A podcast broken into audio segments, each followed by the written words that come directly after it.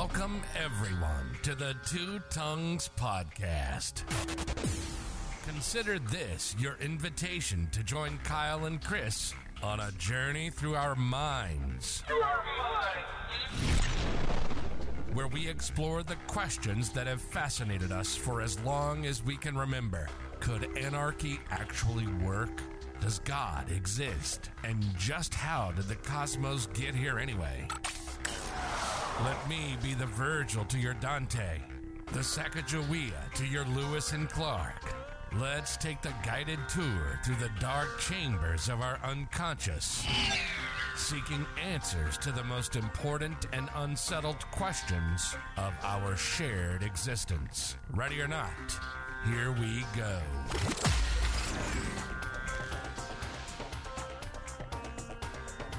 Here we go. Welcome back, everybody, to another episode of the Two Tongues Podcast. Well, it's a Sunday episode. Sunday is the day that Kyle and I usually get together and uh, bullshit with one another and try to make some entertaining conversation out of it, which I think we do pretty successfully, uh, if I can pat myself on the back.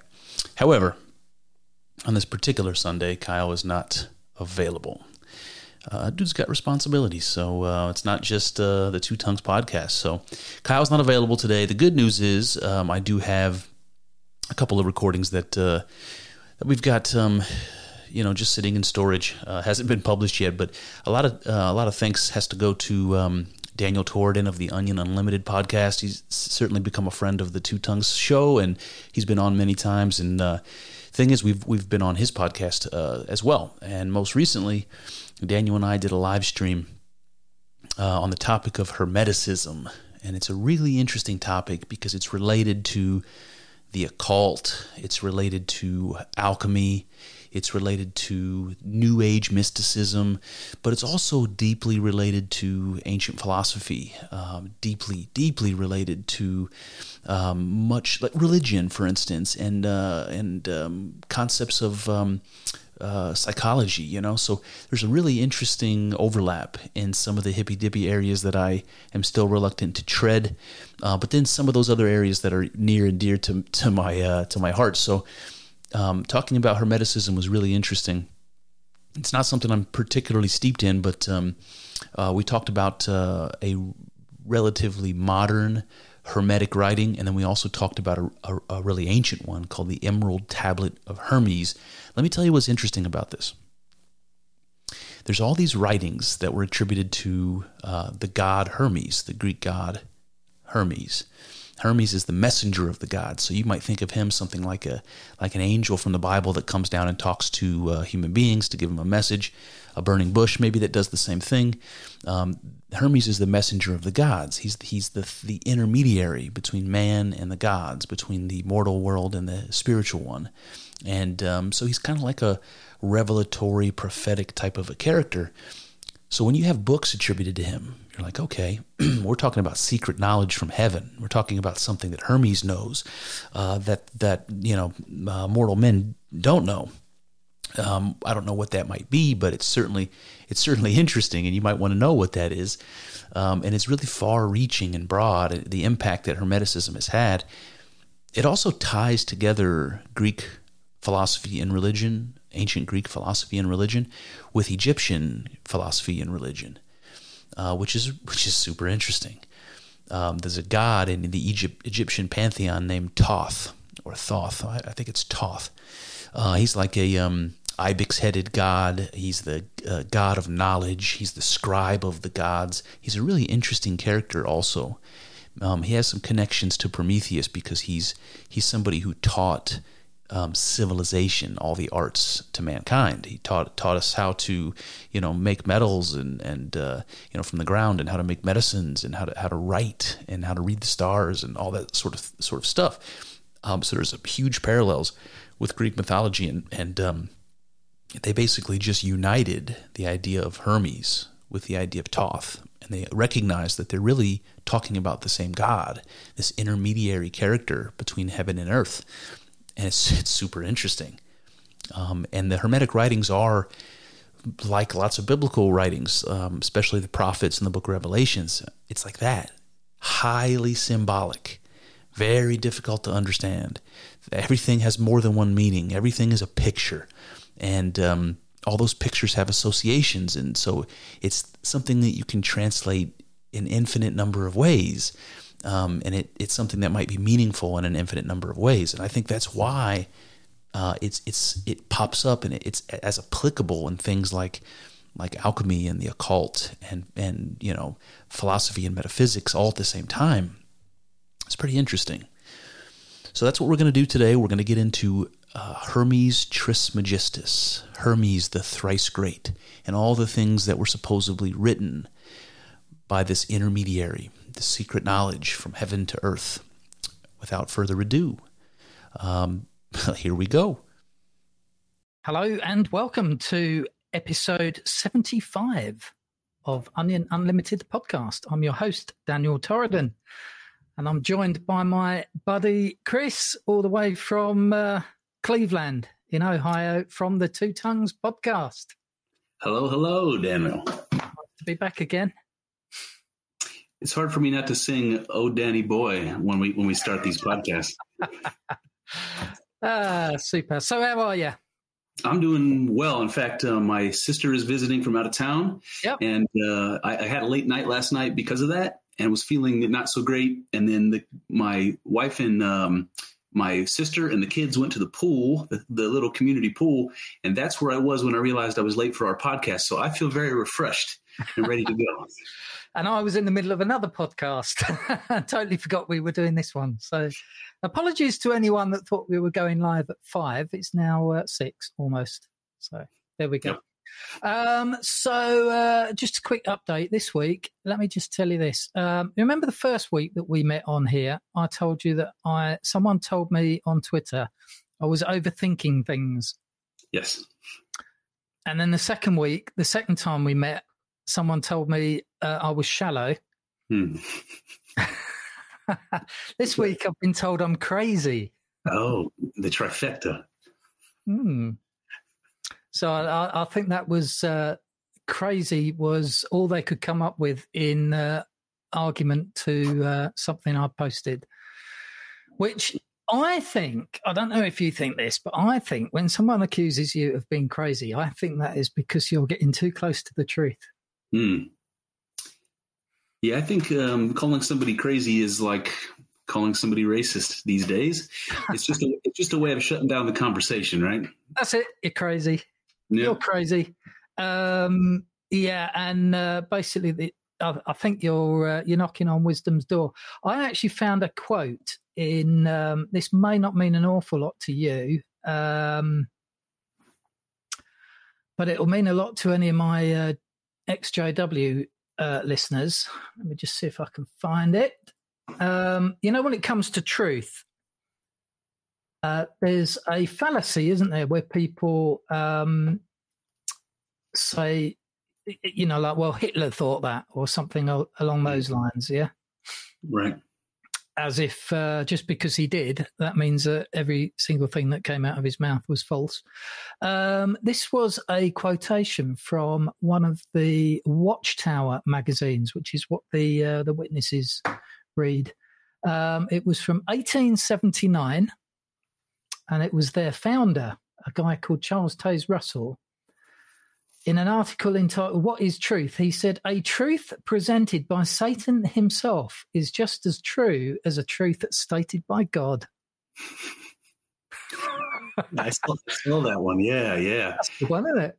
I like that. Yeah, the the um what is it? It's called uh ad hominem. I think that's what that's what the fallacy is, attacking the man. Yeah. Right. That's it. That's what Satan thinks. Yeah. there you go. If uh, if indeed Satan is real, even if uh, it's Satan saying it, if it is true, uh, I think the point being made is that truth stands on its own merit. Hmm. Absolutely. Doesn't matter who says it. So there you go. So I've been accused of overthinking, being shallow, and being crazy. So anybody's guess what next week is going to hold? Well, you know, you know, when we were talking about how. Um, how symptoms of insanity are are awful close to symptoms of mystical enlightenment. You know, uh, yes. so maybe maybe being called crazy is sort of a compliment, a candid compliment. I'll take that. Um, I've been doing a bit of reading this week. Uh, I've been reading a book by a guy called uh, Paul Wallace. I don't know if you've ever come across Paul Wallace. I don't think so. He's a writer and a speaker, and uh, he's written a well, he's written, written a number of books, but he's written a trilogy of books called the Eden Books. Um, mm. The first one's entitled "Escaping from Eden." and it follows on the thought that we were discussing the other week about uh, the Elohim in Genesis 1 not being singular but being plural, and that it could actually refer to gods, not God. So that's quite a uh, quite an interesting yeah. one.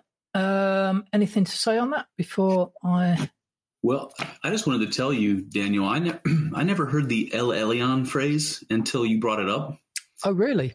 never encountered that particular phrase, and uh, then I saw somebody in a tweet today use it.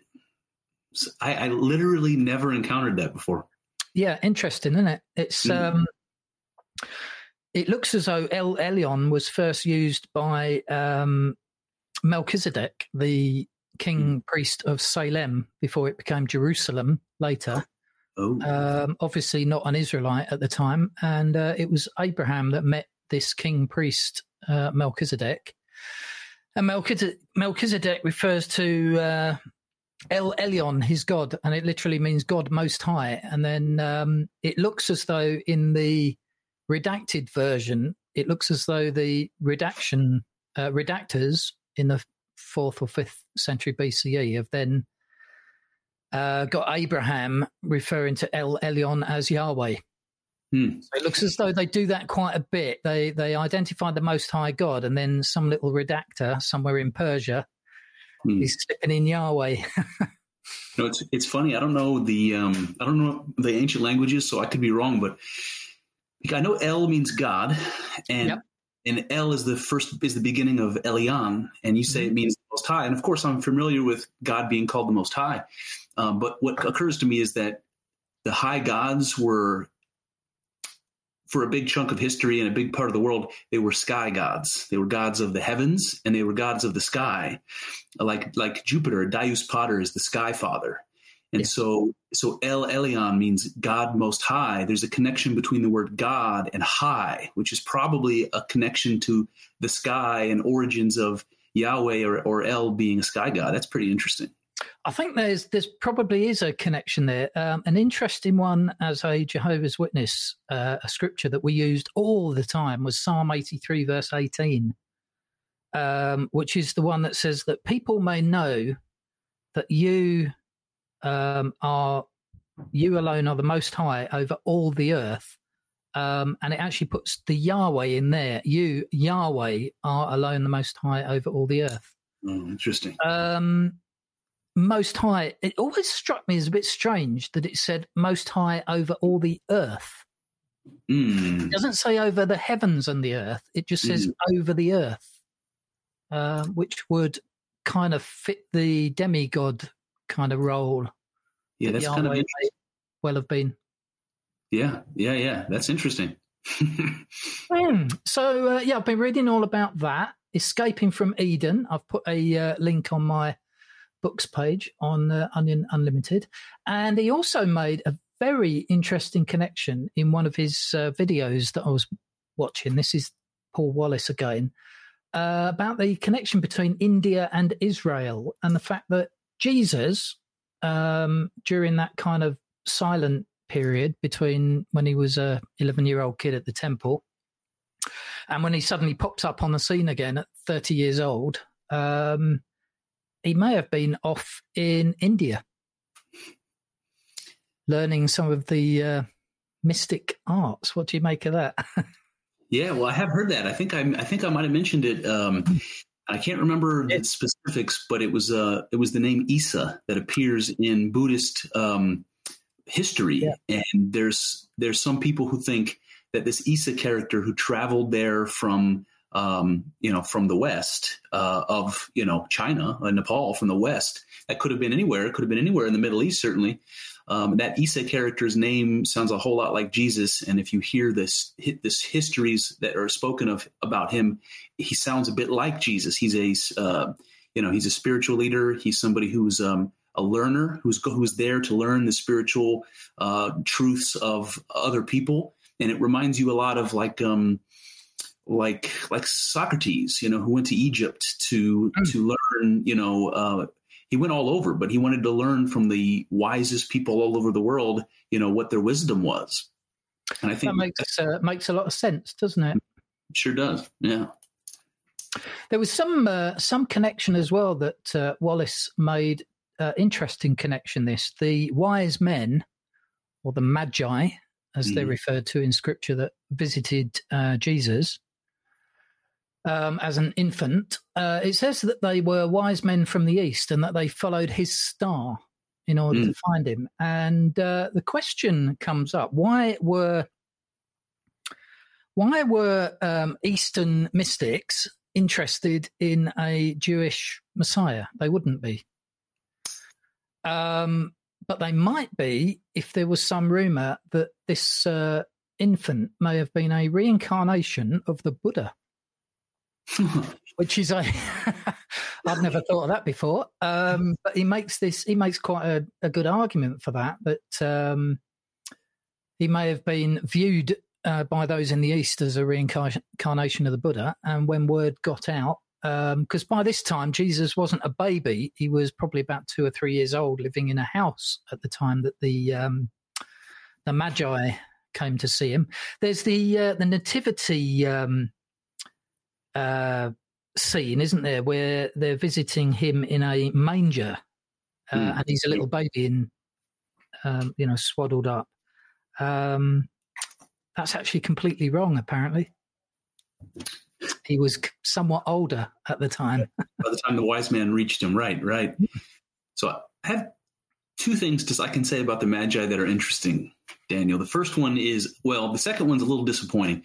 The first one is this the, the Magi, the, the Magi is a word that the ancient Persians used for their priests, and they were Zoroastrian priests. And there's a lot of connections between Zoroastrianism and Judaism and Christianity that nobody really knows about. And we can talk about that. So, yes, so what, what you have is these people from the East. We don't know exactly where, but maybe they were coming from Baghdad. Maybe they were coming from Persia. Maybe they were coming, you know, from somewhere like, like that. Uh, and they, these pretty Zoroastrian priests show up to see the baby Jesus. They're, they're a completely different culture, completely different language, completely different religion. And I always thought that was one of the coolest stories in all the Bible. And that leads me to point number two. Um, when I was in college, I went to an American Academy of Religion seminar with my professor. Uh, shout out to Dr. Tim Davis. And we went to Chicago. We went to um, uh, this seminar. And on the drive there, we got to talking, and I, I brought up the story. And he, he said to me, that was probably added to the scripture, the idea that these people were magi, ah. as a way of making it the appeal of Jesus cross cultural. So it was probably not original. I don't know what the evidence of that is, but I got to tell you, it was the biggest bummer to hear that from from somebody who I respected. You know, um, so there's some things that will probably come up during this conversation uh, when we get into Hermeticism. But while we're talking about Zoroastrianism, Daniel, hmm what do you know about Zoroastrianism? Do you have any experience with that yet? Um, at this point, zero.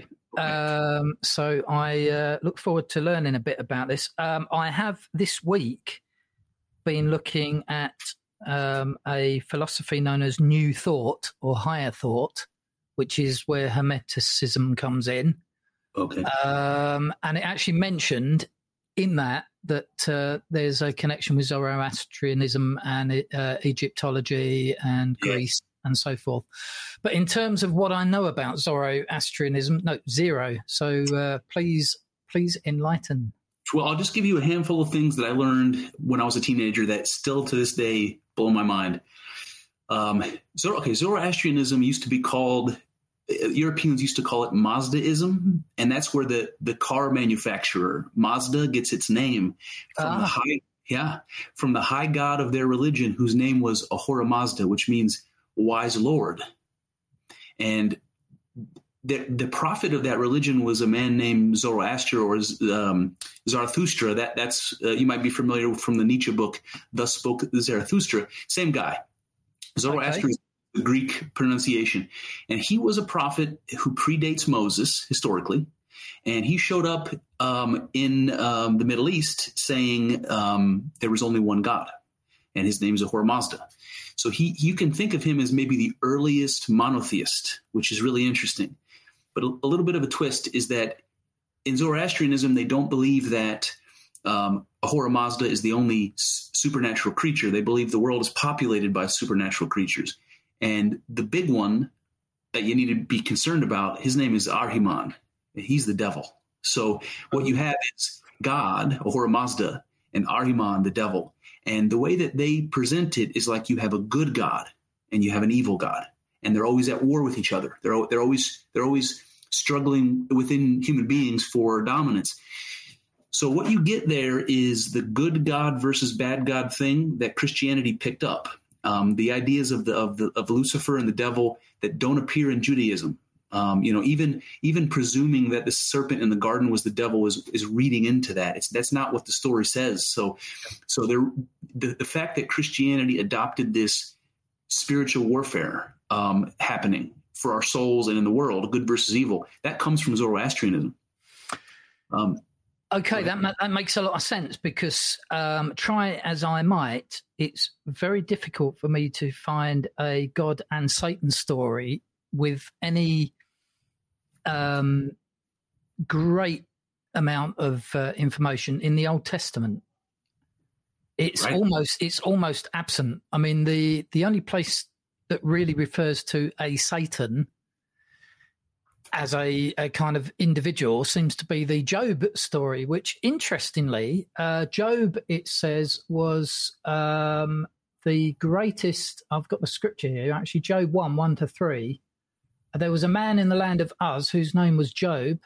He was uh, upright, a man of integrity who feared God and shunned what was bad. And it says he became the greatest of all the people of the East. Mm. So the, the one book in the Old Testament that tends to talk about Satan is actually um, based around an Eastern guy. That's interesting. Mm. It, it gets more interesting, Daniel, because the idea of hell, well, the idea of heaven and hell uh, as a place for souls to exist after death, that doesn't exist in Judaism. Right. Period. Period. Okay. They believed in a land of the dead called Sheol, and it was much like Hades. It was a, land where the souls existed until until the end times, right? So, uh, and then the, of course the whole end times element is is also read into that because the Greeks didn't have that exactly. You know, the, the ancient Hebrews didn't have that exactly. So that idea comes from Zoroastrianism that w- if you are naughty, when you die, you're going to burn in hell for eternity. If mm-hmm. you're good, you'll go to heaven and, and, and live in paradise for eternity. That idea, not biblical, not Jewish, comes from Zoroastrianism. And this um, is this seems to be a uh, a bit of a pattern with some of the uh, Christian ideas, doesn't it? Um, even so far as things like the immortality of the soul and that kind of thing, mm. they tend to be more of a uh, find their find their uh, origins more in mystical teachings than in the ancient Jewish text. Mm, right. And but there's a there's a deep connection to Babylon because the Jews were captive there, right? So yeah. so yeah. if you go if you go back to Babylon, you're going to find things like ziggurat temples. Mm-hmm. If you've ever photos of them, the ziggurat of Ur it still exists. It's it's in ruins, but it still exists. A, a lot of people believe that was the Tower of Babel.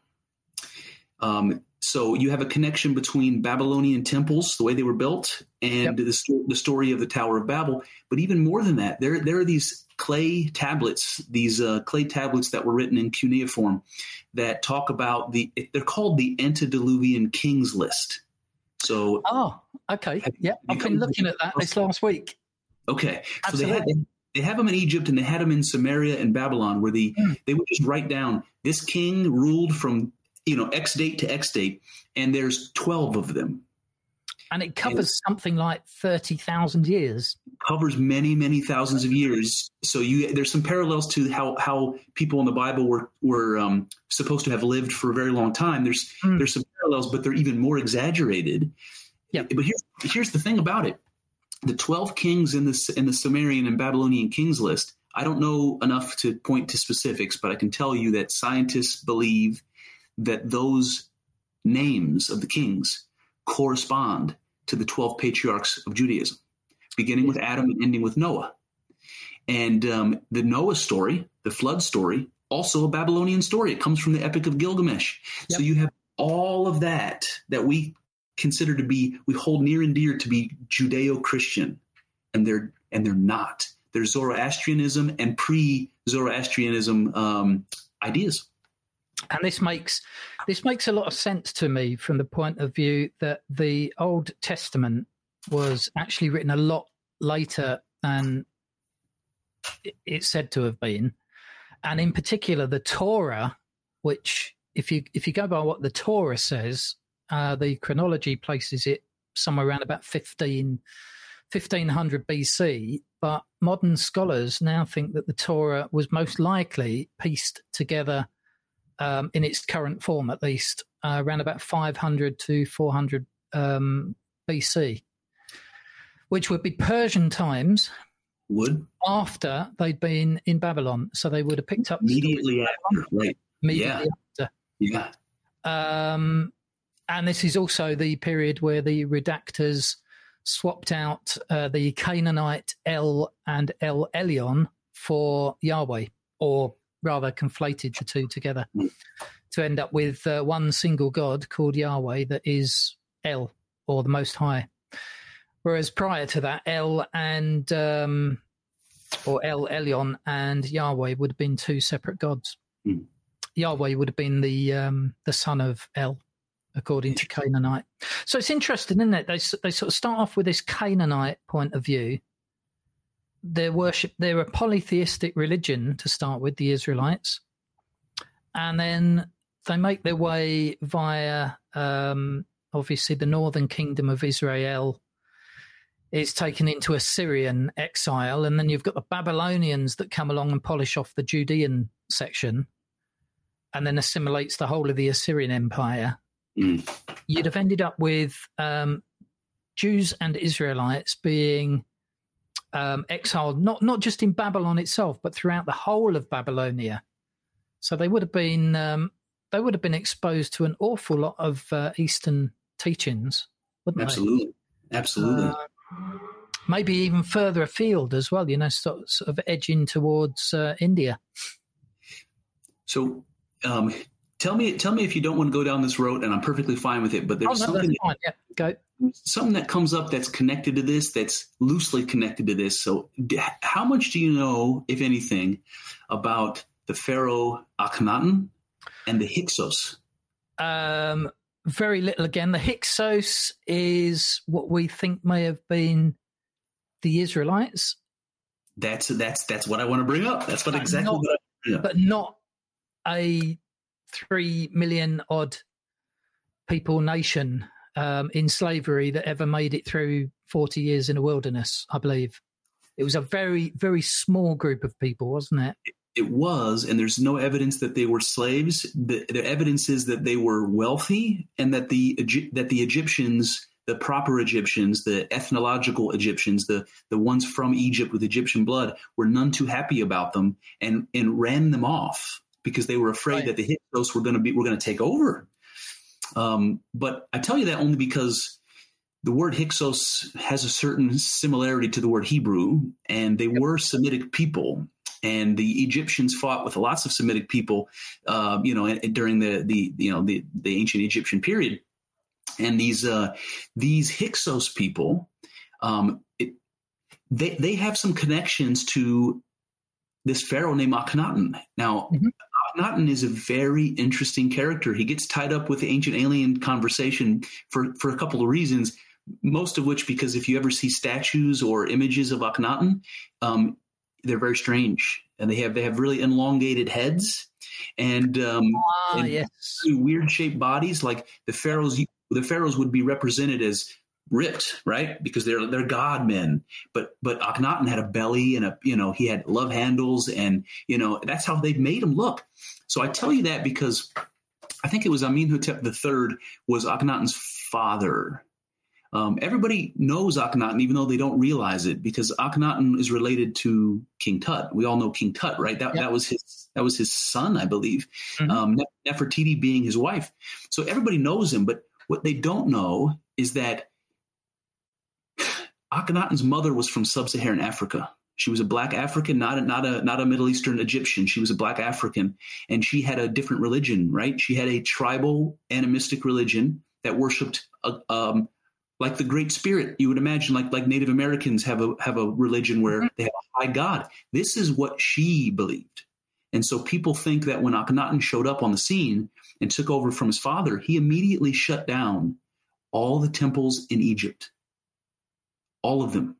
And he said, There is no Ra, there is no Osiris, there is no Isis, there's only one God. His name is Aten, he's the sun god. And- ah, yes. Shut down all the temples, pissed the priests off. And back then, they were very powerful people. The priests are like the oligarchs of Russia, you know, back then. They're like wealthy and powerful and dangerous. And, and he just said, No, there's only one God. So earlier I brought up that that Zoroaster may have been the first prophet to say there was one God, but uh, Akhenaten is, is in the is in the running. And if you go back and read prayers to Aten that are still there, you know, in Amarna, they sound like Christian prayers. You cannot tell the difference between Akhenaten's prayers to Aten and a Jewish or a Christian prayer.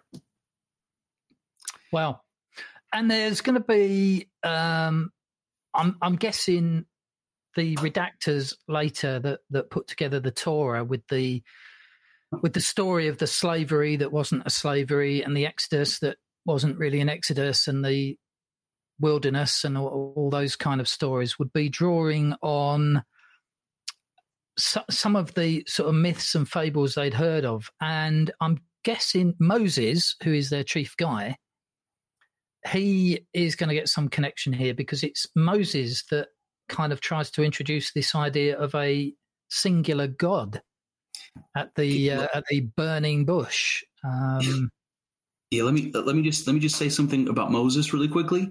Mm. Um, M- Moses, is, Moses is a name that sounds a whole lot like Ramses. Ra is the god. Ra Moshe, and even in and even in Arabic now, Moses, Moses is called Musa. So, so Moses may very well have been an Egyptian, Ramses. And there's great evidence to suggest that the, the name Moses is really an Egyptian name. Um, and there really was an exodus, by the way. If we go back to the Akhenaten story, Akhenaten had to leave the capital of Egypt because he pissed off all the priests. Re- remember, he had to build he had to uh-huh. build he had to build a new capital called Amarna from scratch, hundreds of miles north up the Nile. He built a whole new city and moved his whole family there. So there really was an exodus, and there's connection that says Moses may have been Akhenaten, or Akhenaten Oh. may have been Moses, or they may have influenced one another if they were if Moses was a historical character. yeah, I get I get this impress, impression that all these stories are kind of influencing each other, and you end up with this mishmash of a story. And then some uh, fifth or fourth century BC um, scribe has sat down with the with the task of trying to put this all together into a, a, a legible kind of narrative, um, Right. with the purpose of obviously the um, the Persians of the time were big on repatriation. They wanted they wanted the Jews to, you know, and the Israelites to go back to their homeland, but they're not just going to say, you know, go back to your homeland and uh, sort of make it up as you go along. They want to see, first of all, an origin story in print, and they also want a law, a set of laws, so that when they release the uh, exiles back to their homeland, it doesn't just sort of degenerate into um, into anarchy. Smart. So you've got a scribe there sitting there pulling up, pulling off all these Eastern stories and the Egyptian stories from down in the south, and putting it all all together into a, a nice little uh, nice little Torah for the uh, the Jews to to live by. And what amazes me as well is they went to all that ex- they went to all that all that um, extent to end up with a single God, Yahweh, to try and get get away from these Canaanite pantheons and the Egyptian gods and all the rest of it. Let's let's just stick with Yahweh. And then Christianity comes on the scene and introduces the Trinity, uh, Trinity again. yeah, yeah. It's kind of sort of messes it all up again. That's pretty. That's a good point, Daniel. That's a good yeah, point. pretty much it. So that's good. I like that. Nice little trip down uh, history lane there. Is an interesting uh, little uh, connection you might have noticed before. In uh, Hinduism, we have uh, Brahma and his wife Saraswati. Mm-hmm. Have you ever noticed how similar that is to Abraham and uh, Sarah? I'm telling you, you completely blew my mind. completely blew my mind. So I, I can show you this, but I don't know if you can see it uh, on the notes for that you sent me for the conversation today. Mm-hmm. That that section, I put a little note next to it. Wow, with an exclamation hmm. point. I never have never considered that. That is absolutely amazing to me. There, there's something to that. I don't know what, but there's something to that. Uh, there is something to it. There's a guy I actually tweet uh, did a retweet this week because it was so good. If you go to my I have many layers um, Twitter feed, you'll need to scroll down a little bit. But there's a guy called uh, at India Art History, and he's actually posted a thread of um, the similarities between Abraham and Sarah and uh, Brahma and Saraswati. I'm going to follow that guy for sure. Yeah, so it's uh, at India Art History. So that's good. Um, so yeah, I've been reading a lot about um, some of these connections between the East and uh, Israel. Um, I've just ordered a new book that I haven't started yet called God: An Anatomy um, it's a really thick book. It's like kind of a thousand pages thick, I think. Um, and it's all about uh, Yahweh and El and Elohim and uh, Ashtoreth, which I think we were talking about. Um, yes. Apparently, Yahweh had a wife, or at least a consort called Ashtoreth, um, the fertility goddess. So I don't know if you want to get me started on fertility goddesses. Um, Go on. I have one tattoo. I have one, I have one tattooed on my arm, Daniel. Oh, very nice. Yeah, that's a, that's the Venus of Brassempouy on my arm. Um, okay, so I don't know if you're a Dan Brown fan, but I was um, yeah. during during the heyday of Da Vinci Code and all that. I was a Dan yeah, Brown. But he was the first person that brought to my consciousness the idea of the divine feminine and when it first got introduced to me, I wasn't sure about it. I thought I thought to myself, why give God a gender? That seems strange. Calling God a man or a woman is is wrong. Something's wrong about that. But calling God a man and presuming that there is no feminine aspect to God, it's also kind of wrong. You know, it's incomplete. Yeah. So imagining God as both male and female, it started to slowly make more sense to me. And I never realized that we cut out the feminine part of the belief system. And you know there's all sorts of things we can say about that you know the patriarchy and all that. But uh, but at some point we did. We we removed um, the feminine aspect from god. And if you go back historically the feminine aspect of god has always been the paramount one it's always been most important because the feminine has well, if the, the, feminine has connections to creation, we there's no argument there. Women have children, and so the the Earth Mother or or the goddess that bore the Earth was a woman. the creative essence is a feminine essence, and so it's also connected to our instincts and to the unconscious, which is this mysterious thing we don't understand. But that's where our consciousness comes from the unconscious. So you so, um, you sent me an article actually, which I devoured um, about uh, how the Israelite uh, nation, let's just take that one for a moment, the Israelite people, their tribes originally started off as uh, matriarchal, not patriarchal. Mm. Um, basically, the women were in charge, and uh, they had their various different tribes. And apparently, if, I, if I've got this right, what they did is they used to loan men from their tribe to other tribes to go and do a bit of hunting or warring or whatever. And while they were um, while they were on loan to uh, another tribe, they would actually get a temporary wife Oh, for six months or whatever. This was in that article you sent me. Um, so they'd be doing their their warring and their sort of on a subcontract basis, but they'd still have the pleasures of home. Uh, and when their time was up, so it would be a contracted time, you know, six months or a year or whatever. When they got home from war or from hunting, uh, the when they the, the the way they knew that their time was up was that their temporary wife would turn her tent around so that the entrance was facing the wrong direction. And that was a sign uh, your time's up. You need to go back to your original tribe now. But when they got back to their original tribe, they often found that their their real wife was uh, with another guy from another tribe that was on loan.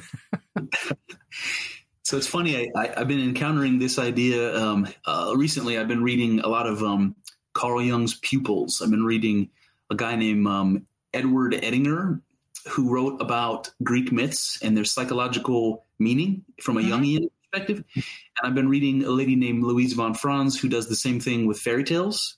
And I've been reading Erich Neumann, who is basically Jung's star star pupil, and uh, he wrote like the greatest book on Jungian philosophy uh, ever. It's called The Origin and History of Consciousness. It's amazing, and they they talk about this. It's called exogamy, and that's a word I've only ever seen written, but it's when when people, if you go back far enough in history, when tribal people lived in the early days in the Stone Age, th- they were matriarchal, like you said. The women, the women, the women were the most well regarded um, people in the community because they had the babies, right? They had the babies.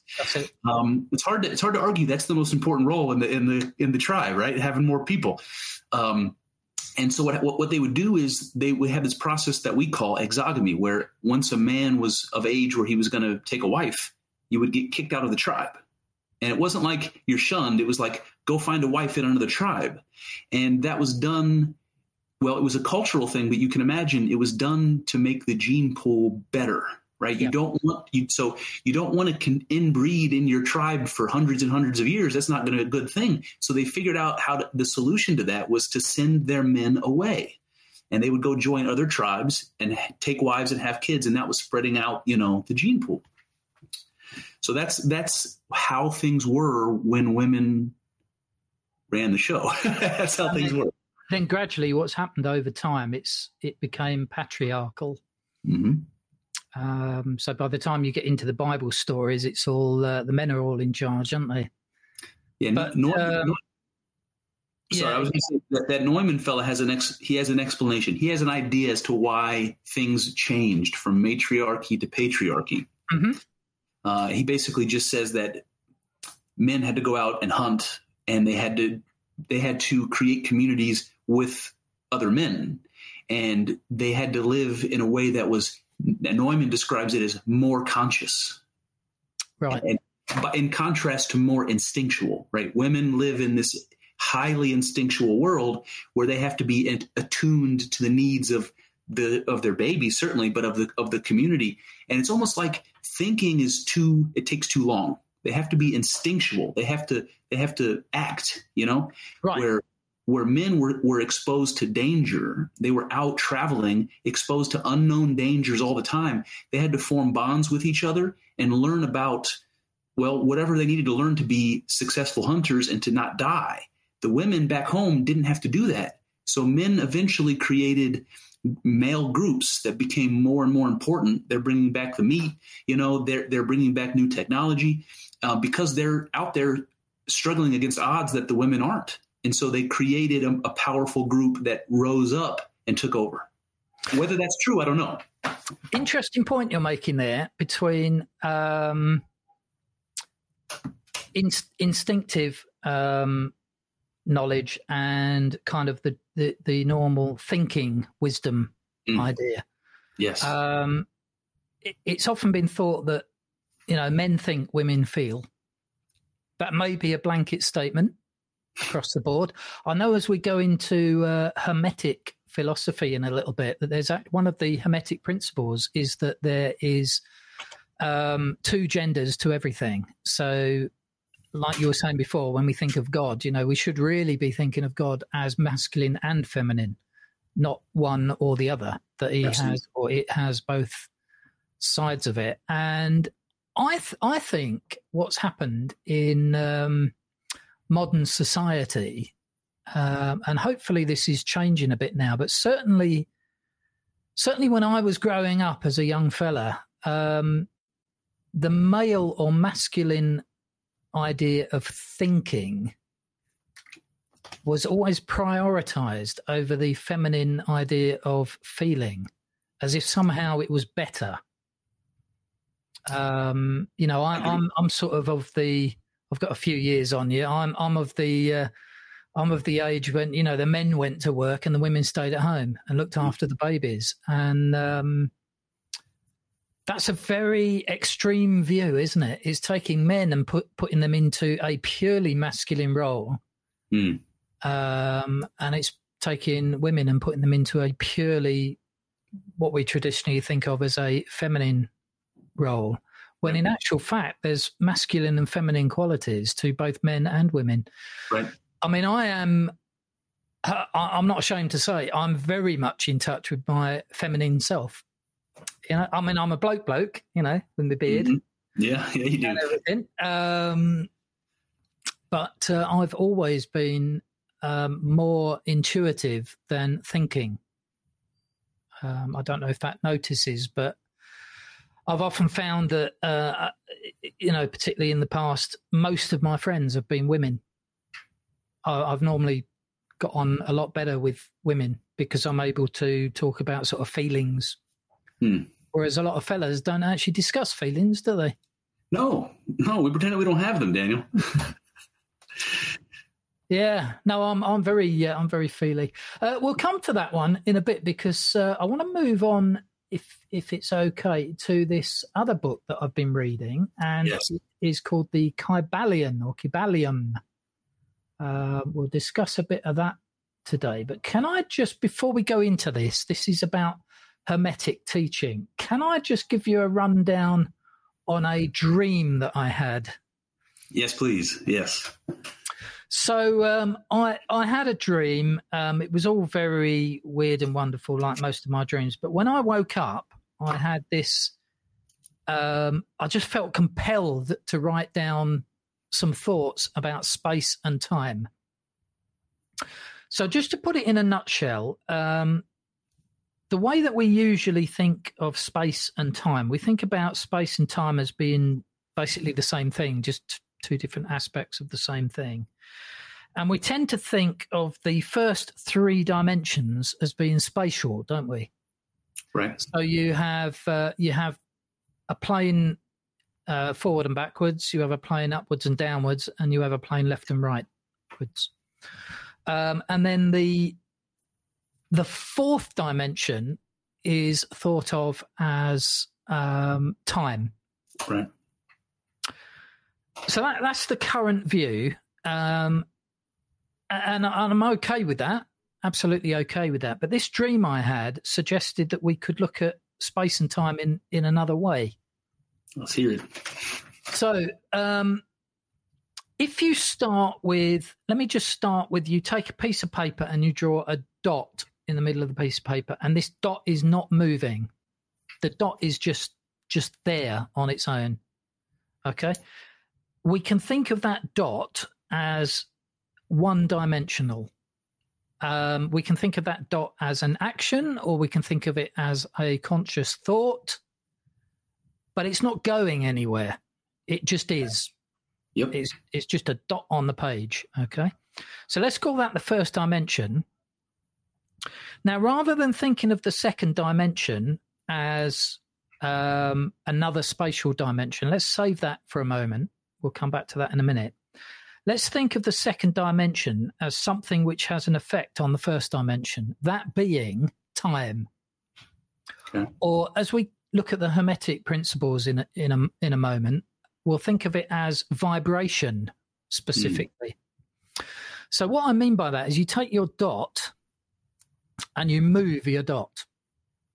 Okay, and we'll give it a limitation. We'll say you're only allowed to move that dot forward.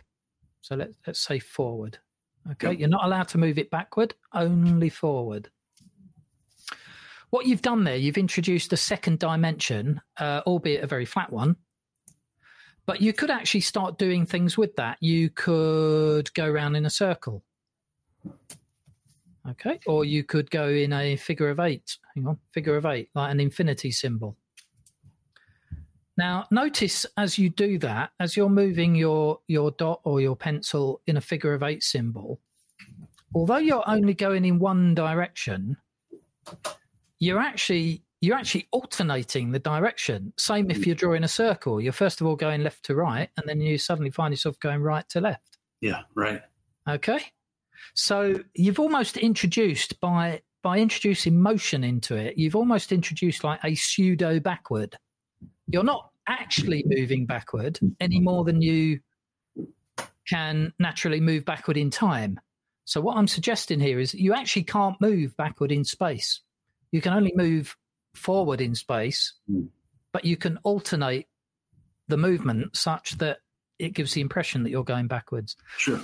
Now, if you if you were to do that um, that shape again with the with the dot, if you were to move it up and then down, and then up and then down and up and down, what you've just gone and created there by the use of time and the use of movement, you've actually created a vibration. Mm, that looks yeah. very much like a sine wave. Sure does. Yeah. Mm. Um, so that's 1D and 2D. We'll get onto that a little bit more later. So 1D is spatial, 2D is this introduction of time or movement, or we'll say a combination of time and movement is vibration, for want of a different word. So then 3D, let's say that 3D is another dot, but it's on a perpendicular plane. Okay, okay. so 3D is a dot again. Introduce 4D, that allows that dot on a different plane to move to vibrate in a in a particular plane. You only really need the two perpendicular spatial planes, um, 1D and 3D. You don't actually need a third spatial plane because 1D and 3D have actually got it covered. All you do is you just rotate it around whatever mm. axis you want to. Yeah. So you don't actually need three dimensions of space. What you need is two dimensions of hmm. space mm. and two dimensions of time to act upon those those two mm. dimensions of space. Interesting. I don't know. It just it just sort of came to me in this uh, dream. It might be a load of rubbish, but I wrote it down. And um, so, hold on, wait, wait. On, so, yes.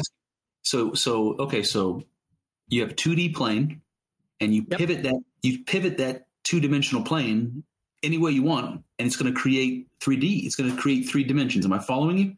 Okay, I like that. It's interesting. Yeah, it's, it's like it's like when you buy something from Amazon. I bought something a while from a while back from Amazon, and it gave me the width, depth, and height.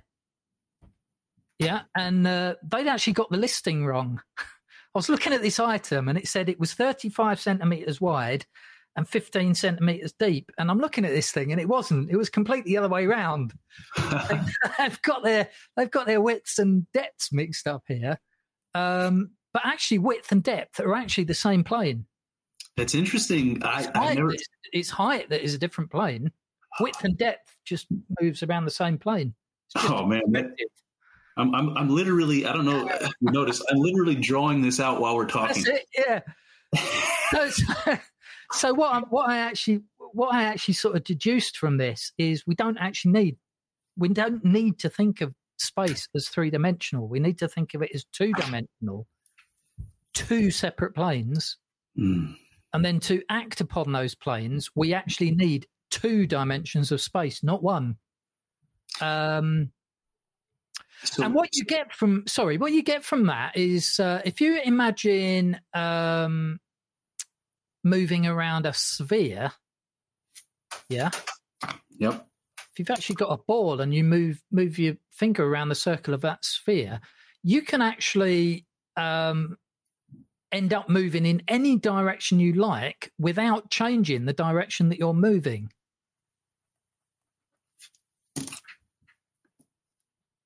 si- simply by coming back on itself and then going Right. the opposite way round, yeah, and then over and then the other way round. Right. Um, so as long as you've as long as you've got those two planes, and you can introduce time, uh, space, sorry, time and movement on the two planes, you've you've pretty much got everything covered. So, uh, can I dig into this time and motion because that's what's that's what's I'm having trouble wrapping my brain around right now. So I can see when I, when you were explaining to me 1D and 2D, Yep. I, I picked up 1D is static, and the Yep. difference the difference between 1D and 2D is motion. Yes.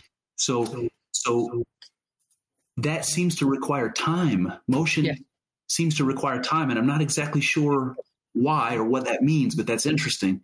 Right. What that what that means from a two dimensional um, perspective of time is is basically what we experience in our in our four dimensional existence. We can only experience um, time in one direction. Hmm, right. Can't go backwards. We have the impression that we can go backwards in space, but that can't be possible because space and time are completely hmm. in, interrelated. If you can't go backwards in time, you can't go backwards in space. So when we actually think we're moving backwards in space, actually what we're doing, we're still moving in the same direction.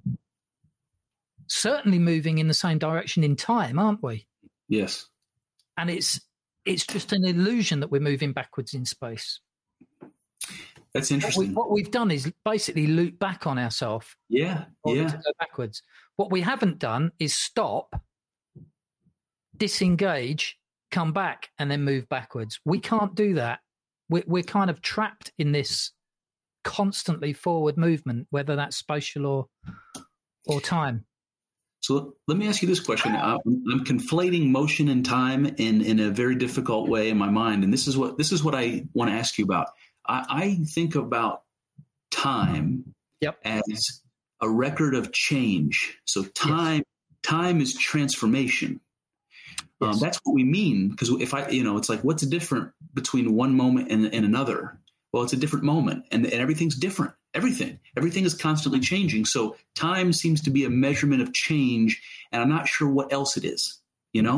Okay, what I'll what I'll just do. Um, we it, we're going to move on to hermeticism in a little bit. Yep. and there are seven principles of hermeticism. I'm just gonna I'm just gonna jump to the one that that fits this. Okay, so there is. Let me just find this. There are seven principles in hermeticism, which we'll come back to in a minute. We'll discuss what hermeticism is, but one of them is the principle of uh, vibration. Okay. I'm just going to read you something from um, the Kybalion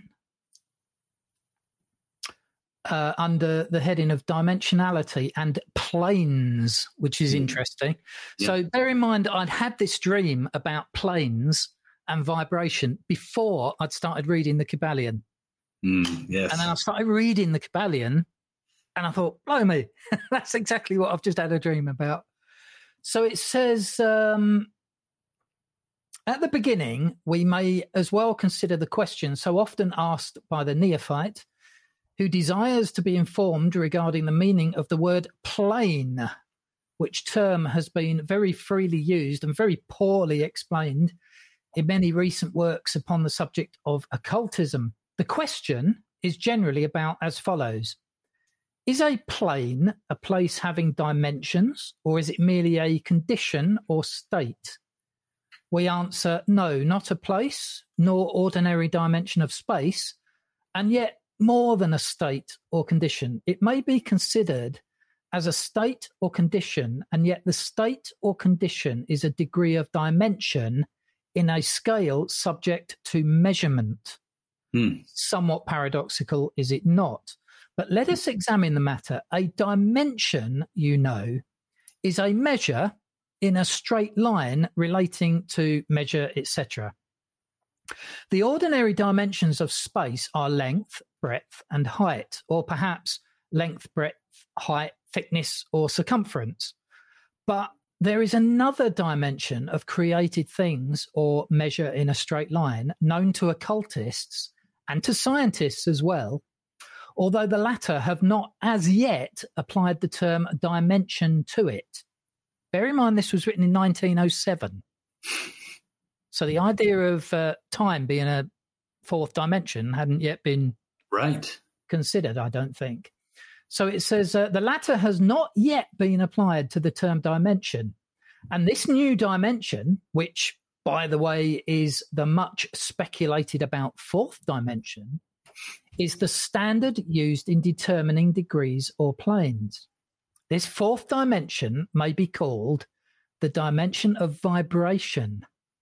Hmm. It is a fact well known to modern science as well as to the Hermeticists, who have embodied the truth in their third Hermetic principle that everything is in motion, everything vibrates, nothing is at rest. Mm. From the highest manifestation to the lowest, everything and all things vibrate.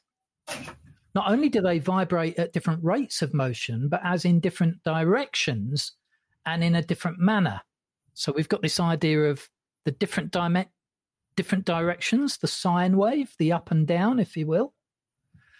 From the highest manifestation to the lowest, everything and all things vibrate. Not only do they vibrate at different rates of motion, but as in different directions and in a different manner.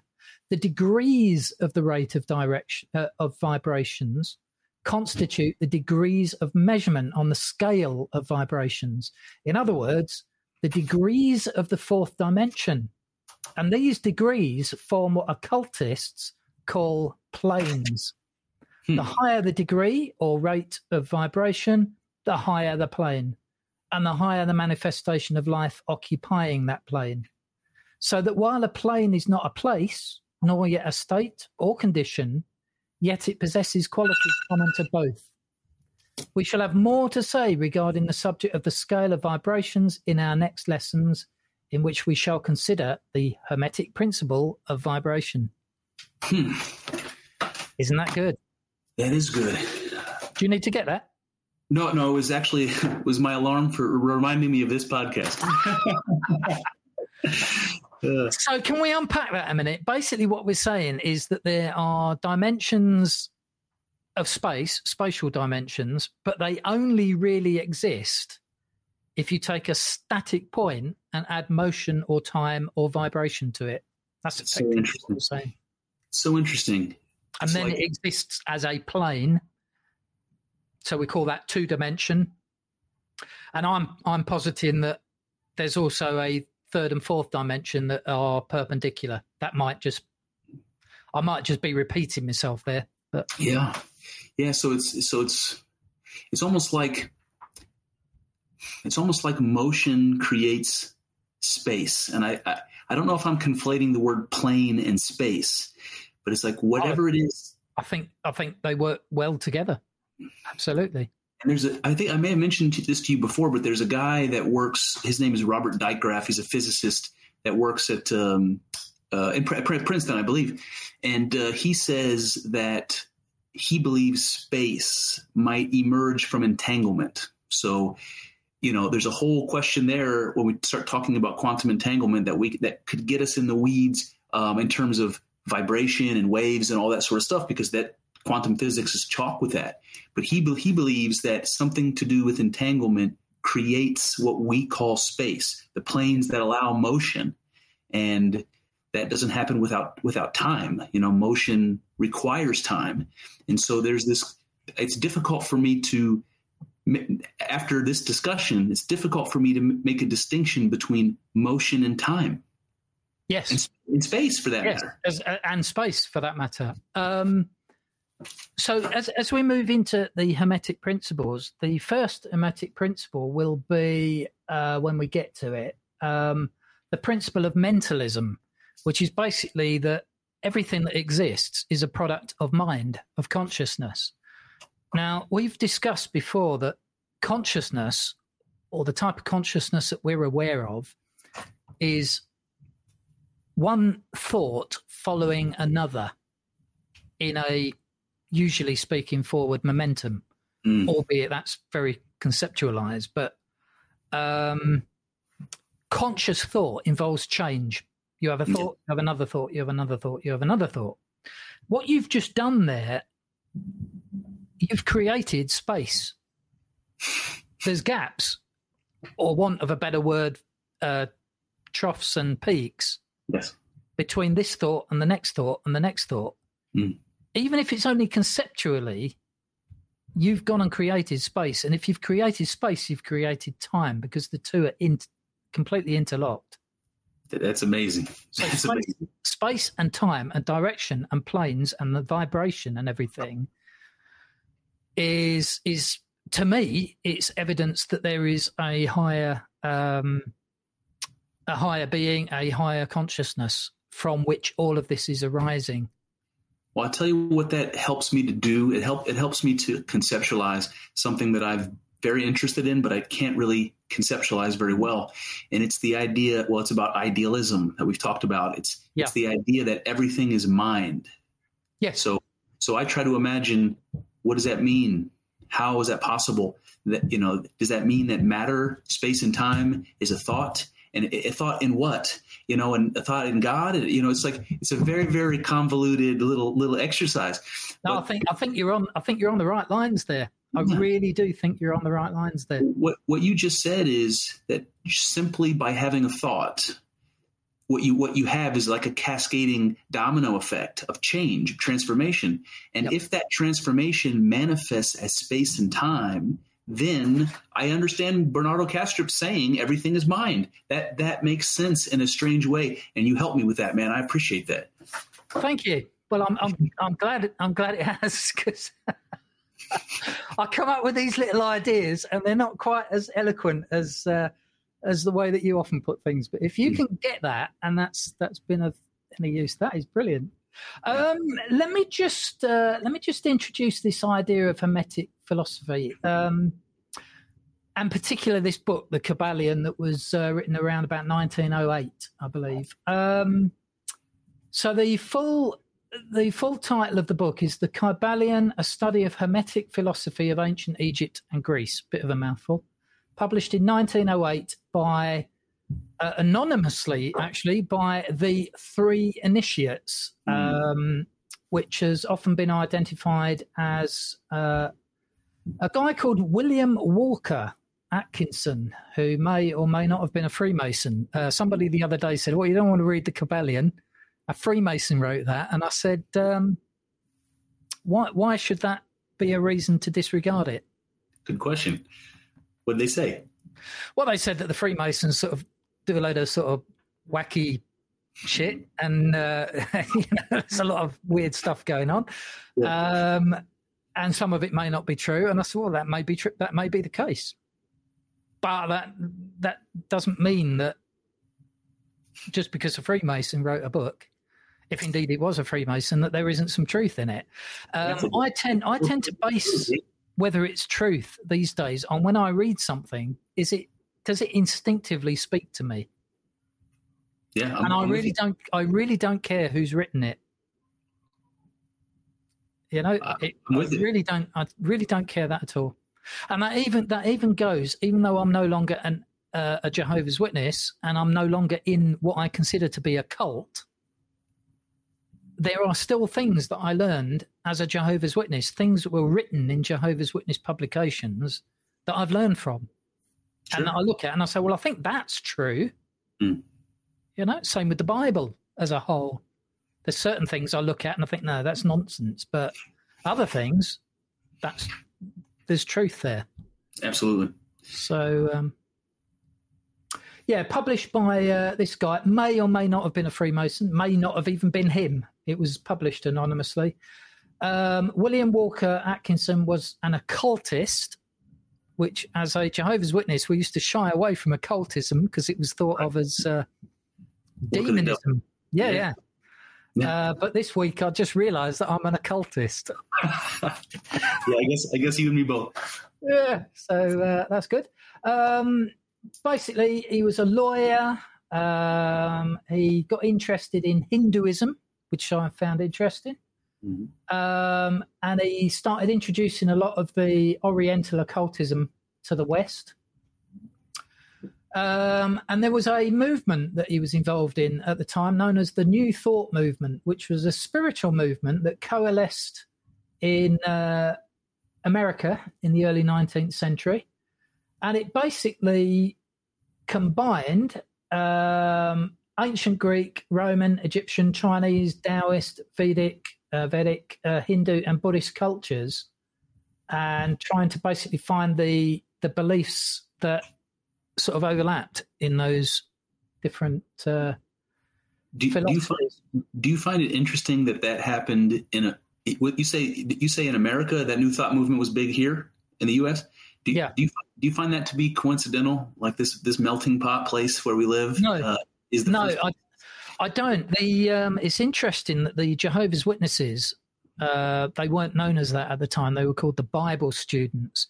Mm. Charles Taze Russell was around about that period as well, 1870 through to he died 1916, I think. You've got Ellen White of the uh, Adventists. Mm. Um, Mormonism. Joseph Smith, yeah, I think that was early 1800s, yeah. Mm. Yeah, there was quite a big revival into sort of weird spiritualism, mm. wasn't there, at the time? I know there was a lot of. Um, certainly, Charles Taze Russell was big on pyramidolo- pyramidology and. Uh, really? Yeah, and the Millerites are the other the other ones that the Adventists kind of grew out of the Millerites. They were very big on numerology, weren't they? Mm-hmm. Um, they kept setting dates for the end of the world and then being right, yeah, yeah, yeah. greatly disappointed. yeah. Um, but I, I, think there was something there insofar as people were searching. They were searching. You know, I mean, even Charles Taze Russell, the founder of the Bible Students, for a period went off looking at Buddhism and Hinduism. Mm-hmm. In the end, he came back to Christianity, but he kind of formed his own sort of version of it, which had a lot of numerology and pyramidology in it. So I, I, don't want to go too far off the topic, but I want to bring something up that I brought up to you before, and tell me if you see the link here. Um, if somebody studies world religions and picks and chooses the things that um, speak to them, like they're like you said, if you intuitively agree with something or it yes. speaks to you, it calls out to you, then you want to adopt that. Um, that there's like a discernment that happens where you as an individual uh, only on that level get to decide if it's compelling to you if it if it you know if it's if it speaks to you. And it's connected to something i brought up to you before when i was talking about morality and jordan peterson's take on morality where he says every decision you make is one choice against an infinite number of alternatives. And so you there's discernment involved where as an individual you're saying I believe this decision is the best of all possible decisions. So it's actually every choice you make is a moral act. Yeah. And I, th- I think there's a connection between the type of discernment you're making when you make any decision and the yep. kind that you, that you described when you're when you're cherry picking those little nuggets of wisdom from all the different traditions. Yeah, and I think, uh, uh well, I, I, know for a fact that um, when I was in a cult, because we were taught that only we had the truth, it was highly discouraged to pick a mix. Yeah. Um, you you could not go outside the bubble that was Jehovah's Witnesses. Um, if you started reading, even reading about Hinduism or Buddhism or something like that, people would give you a sideways look. Why would you do that? Because we've got the truth. Right, Why would right. you look at you know? Um, it always used to get me a bit because uh, I used to do door to door preaching. You know, I'd go to the door and say, Good morning, I'm a Jehovah's Witness. Um, and I'd encourage people to read our literature. And quite often people would, would say, Oh, okay. And they'd take the literature. And then they'd say, Just wait there for a moment. And they'd nip indoors and they'd come back with a little pamphlet from their Buddhist temple or Hindu temple or their, their, their Pentecostal church or whatever, and they'd want me to read their information. Yeah, swap. And I always used to feel bad because we were told as Jehovah's Witnesses, no. Why would you want their apostate lies? We've got the truth. And it's a very narrow view. It's a very, very narrow view, I believe. Absolutely. Um, and I think since I've left, um, I've learned a lot from Hinduism. I've learned a, a lot from Buddhism. That's right. not to say that I'm a Hindu and that I accept the whole thing. I don't. Um, but there's certain elements of Hinduism that really resonate with me, and I think, yeah, I believe that. If you had to pick an existing religion, hmm you pick one that most closely aligns to your beliefs. Would it be Vedanta Hinduism? Yes, I think it would. think it Um, would. and particularly the Advaita um, philosophy. The um, not sure if I've written anything down on that or not. No, the, right. Let me just have a quick look. Uh. The kind of stuff that you read in the Upanishads, you know? Yeah, the Advaita. Uh, here we go. Uh, the Advaita. Um, the Advaita uh, philosophy is basically it's a non-dual form of Hinduism. Mm. So it doesn't attempt to say that there are many and we are all one. It's actually the opposite of that. There is only one, and the many that comes from the one is just an illusion, Yeah. effectively. Yeah. Um, and I, I buy into that. I think Yeah. I agree. I, I agree. Yeah. so. Um, the uh, the New Thought movement that Atkinson was a uh, a proponent of at the time. It had four main main beliefs. Uh, number one was that God or infinite intelligence is supreme, universal, and everlasting. I, I can buy into that. Absolutely. Yeah. Um, number two, divinity dwells within each person. All people are spiritual beings. Yep. Good with that. number three, the highest spiritual principle is loving one another unconditionally and teaching and healing one another. Yeah. Yep. Golden rule. Yeah. That's right. And then uh, number four, our mental states are carried forward into manifestation and become our experience in daily living. Say that again. our mental states are carried forward into manifestation and become our experience in daily living. Love it. Love it. That's panpsychism, man. Panpsychism, law of attraction, whatever you want to call it. Yeah. Um, the Kybalion, the actual book that Atkins or whoever it was wrote, he actually said, uh, according to the teachings, the passage of this book is for those ready for the instruction. It will attract the attention of such as and when they are prepared to receive the teaching. And likewise, when the pupil is ready to receive the truth, then this little book will come to him or her. Such is the law. That's good, isn't it? do you do you feel like that's the case for you, Daniel? That uh, that you were you were introduced to those ideas that got you further along your spiritual path right Absolutely. when you right when you could digest them. Yeah, I've uh, I've got a, a good friend on Twitter called Peter uh, from Australia, and uh, hello, Peter. Um, he's been banging on at me for months and months about the Kybalion and the Emerald Tablets of Thoth or something. Oh yeah, And, uh, yeah, and I, it's kind of been over my head. Mm. Um, but I've been kind of piecing together these these different sort of principles: mentalism and correspondence, and vibration, and polarity, and rhythm, and cause and effect, um, and gender. Mm. And unbeknownst to me, that actually is the basis of Hermeticism and uh, the basis of this book, The Kybalion. And just the other day, you sent me a link to the Kybalion, and I started reading it, thinking, "Hang on a minute, did I write this?" it's like it literally is when you're reading it. It's like it's it's almost like something you've written yourself. It's that it, it, it speaks to you that closely. And I think when that occurs to you with a book, that is life changing, isn't it? Absolutely. Yeah, it happened to me, happened to me with Maps of Meaning, uh, Jordan Peterson's book, and also that Okay. Neumann book. Yeah, Maps of meaning. That's one for my uh, one for my list. Yeah. So shall we um shall we work through the Kybalion, just the seven principles? I think Uh, so. Yeah, because I want to I want to actually talk about the Emerald Tablet of Hermes at the end if we can. So uh, as oh, long as very good. Okay, yeah. So uh, we'll come back to Hermes and the Emerald Tablet at the end. yes, So uh, the Hermetic wisdom that we're going to be speaking about basically comes from this guy called Hermes, and uh, we'll come back to who he was a bit later. But just sticking with the book for now, The seven principles are mentalism, correspondence, vibration, polarity, rhythm, cause and effect, and gender.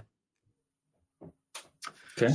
So the first one, the principle of mentalism, embodies the truth that all is mind. That the all is the substantial reality underlying all outward manifestations. And this principle explains the true nature of energy, power, and matter. And I think this, I've heard you say a lot of times, all is mind. And Yes. I've made a connection between mind and energy frequencies, if you will, and mm-hmm. matter. And I often talk about it as the divine matrix. Yes. Yeah, I, I use that phrase too. Um, the the matrix of being. Sometimes that's Mhm. what I'll. say. Yeah. hmm Yeah, and it's like um, it, it sort of pictures in, in in my mind. I get this picture of a kind of grid or a web or a mesh, which represents, I suppose, uh, consciousness, if you will, or mind. And then somehow it's kind of the the actual thoughts that arise is like the the matrix actually being agitated Hmm. um, or aggravated. Yes, and you know so, something comes to my mind when I'm picturing the wave. Um, You know, you talked about that already many times, but the uh, up and down, up and down. You got peaks and troughs, and uh, you know it occurs to me that a peak and a trough are are opposites, and the separation of opposites is something that we continue to come back to when we're talking about God and creation. Not only the creation of the cosmos, but the creation of consciousness. Yeah. Um, that the symbol there is the Ouroboros, the uh, union of opposites, and that you can see it in the wave pattern. And if you plug me up to a brain scan, the name of which I can't it can't come up with off the top of my head, but that's what you would see, right? That's what you would see. It's it's amazing. That's it. Effectively, um, I mean, it ties in ties in with uh, vibration that we'll have a look at in a little bit as well. But you know, this this sort of basic idea that underneath everything there is uh, what the Kybalion refers to as the all. Uh, I refer to it as source hmm or the whole. Um, and that is all there is in reality. There's basically two perspectives of looking at this. There's the absolute perspective, and then there's which is that there is only one all. And then there's the relative perspective, which is what we're more familiar with, which is when we look at the all from different perspectives and we come up with a million different truths Yes. and it just depends on what perspective you're looking at the thing you know but you are only looking at the same thing so basically energy is the same as matter is Absolutely. the same as time is the same as vibration is the same as the laws of forces Hmm. it's one thing Do Do you remember when I brought up the analogy of the instrument playing itself? yes So I imagine that that matrix of being, um, call that space time, call that God, call that whatever you want. It's it's the thing that makes experience possible. It's potential, whatever that means. yes Um, that that plane, that infinite plane, um, gets like you, you say agitated, right? It gets uh, uh, energy moving through it, and the waves moving. And what I picture is the instrument playing itself, right? It's it's it's God in Yep. the most abstract sense, and the excitements of that of that um, fabric, whatever I don't know what word you want to use, fabric But the- word yeah Sure. The excitements of that fabric are caused by the fabric, right? It's like it's the instrument playing itself. and and this is interesting because it has to be internal there cannot be an external player because if there was that would be the the absolute right. and then then you'd be saying has this got a player then Exactly. that would be the absolute so Mm. basically when when god for want of a better word or source creates it's it's a mental creation it's it's not using anything that already exists it's not taking physical matter and forming it into something or taking a bit of itself and forming it into something if it was to do that it would diminish itself Right. um, That's not how creation occurs. Creation is a mental aspect. That's effectively what Hermeticism is saying. It's Couldn't God's thought. God's thought. Yeah, yeah. Brilliant. Love that one. Um, number two is the principle of correspondence. Um, I think you've mentioned this one before, actually. As above, so below. As Yes. below, so above. Um, there are planes beyond our knowing, but when we apply the principle of correspondence to them, we are able to understand much that would otherwise be unknowable to us. Uh, this principle is of universal application and manifestation on the various planes of the material, mental, and spiritual universe. Um, the the ancient Hermetics considered this principle one of the most important mental instruments by which man was able to pry aside the obstacles which hid from view the unknown. Its use even tore aside the veil of Isis to the extent that a glimpse of the face of the goddess might be caught. Just as a knowledge of the principles of geometry enables man to measure distant suns and their movements while seated in his observatory, so a knowledge of the principle of correspondence enables man to reason intelligently from the known to the unknown. Studying the monad, he understands the archangel. This is effectively saying that if you want to understand a plane or a dimension or a level of existence, you effectively have to be at least one level above it. Mm. That's effectively what it's saying. You have to be on the outside looking in. So if we are indeed experiencing a having a four dimensional, what we would call a human experience, at the very least, we must be five dimensional, extra human, in order to be able to experience that. Now we, we can't we can't actually experience our fifth dimension, our spirit dimension at this moment in time, because we're having a human experience. Mm. But whoever is further up the chain, so a sixth dimensional being would be able to observe us. Mm. Right. A seventh would be able to observe the sixth and the fifth and the fourth. Yeah. Um, can't- You can't you actually mentioned to me the other day that there could actually be dimensional beings going infinite. Well, there's a um, there's a Native American phrase, and I think we've said it before. I think maybe you've said it as well. Um, that it's turtles all the way down, right? Because of the, the, I think the Iroquois or whatever, whoever it was, the Native American tribe had a had a, a myth about the creation of the world, and it, the question was, where did the earth come from? And they said, well, in the beginning there was just there was just water, and the duck and all the animals took turns diving down to see if they could find land and bring it up and each animal goes one by one and nobody can nobody can go low enough to get the, the earth. Finally one of the animals manages to do it. He's the culture hero. He's the jesus christ character of the myth. And he brings up the earth and in, in order to make it the earth he puts it on the back of the turtle. Yep. so the turtle's floating there on the water and the whole rest of the universe is built up on top. And you get this fractal picture. Okay well what's the turtle standing on? Yeah. well, he's standing on another turtle. What's he standing on? Another turtle. And it's turtles all the way down. So I see this as um, as above, so below, as a fra- an understanding of the fractal nature. Fractalism, I do as well. Absolutely. And if if, Yeah. if we if we say that God is unknowable, or that the unconscious is unknowable, and there's parts of our experience that we don't have access to, what what the Hermetic tradition says is you don't need to observe the unobservable.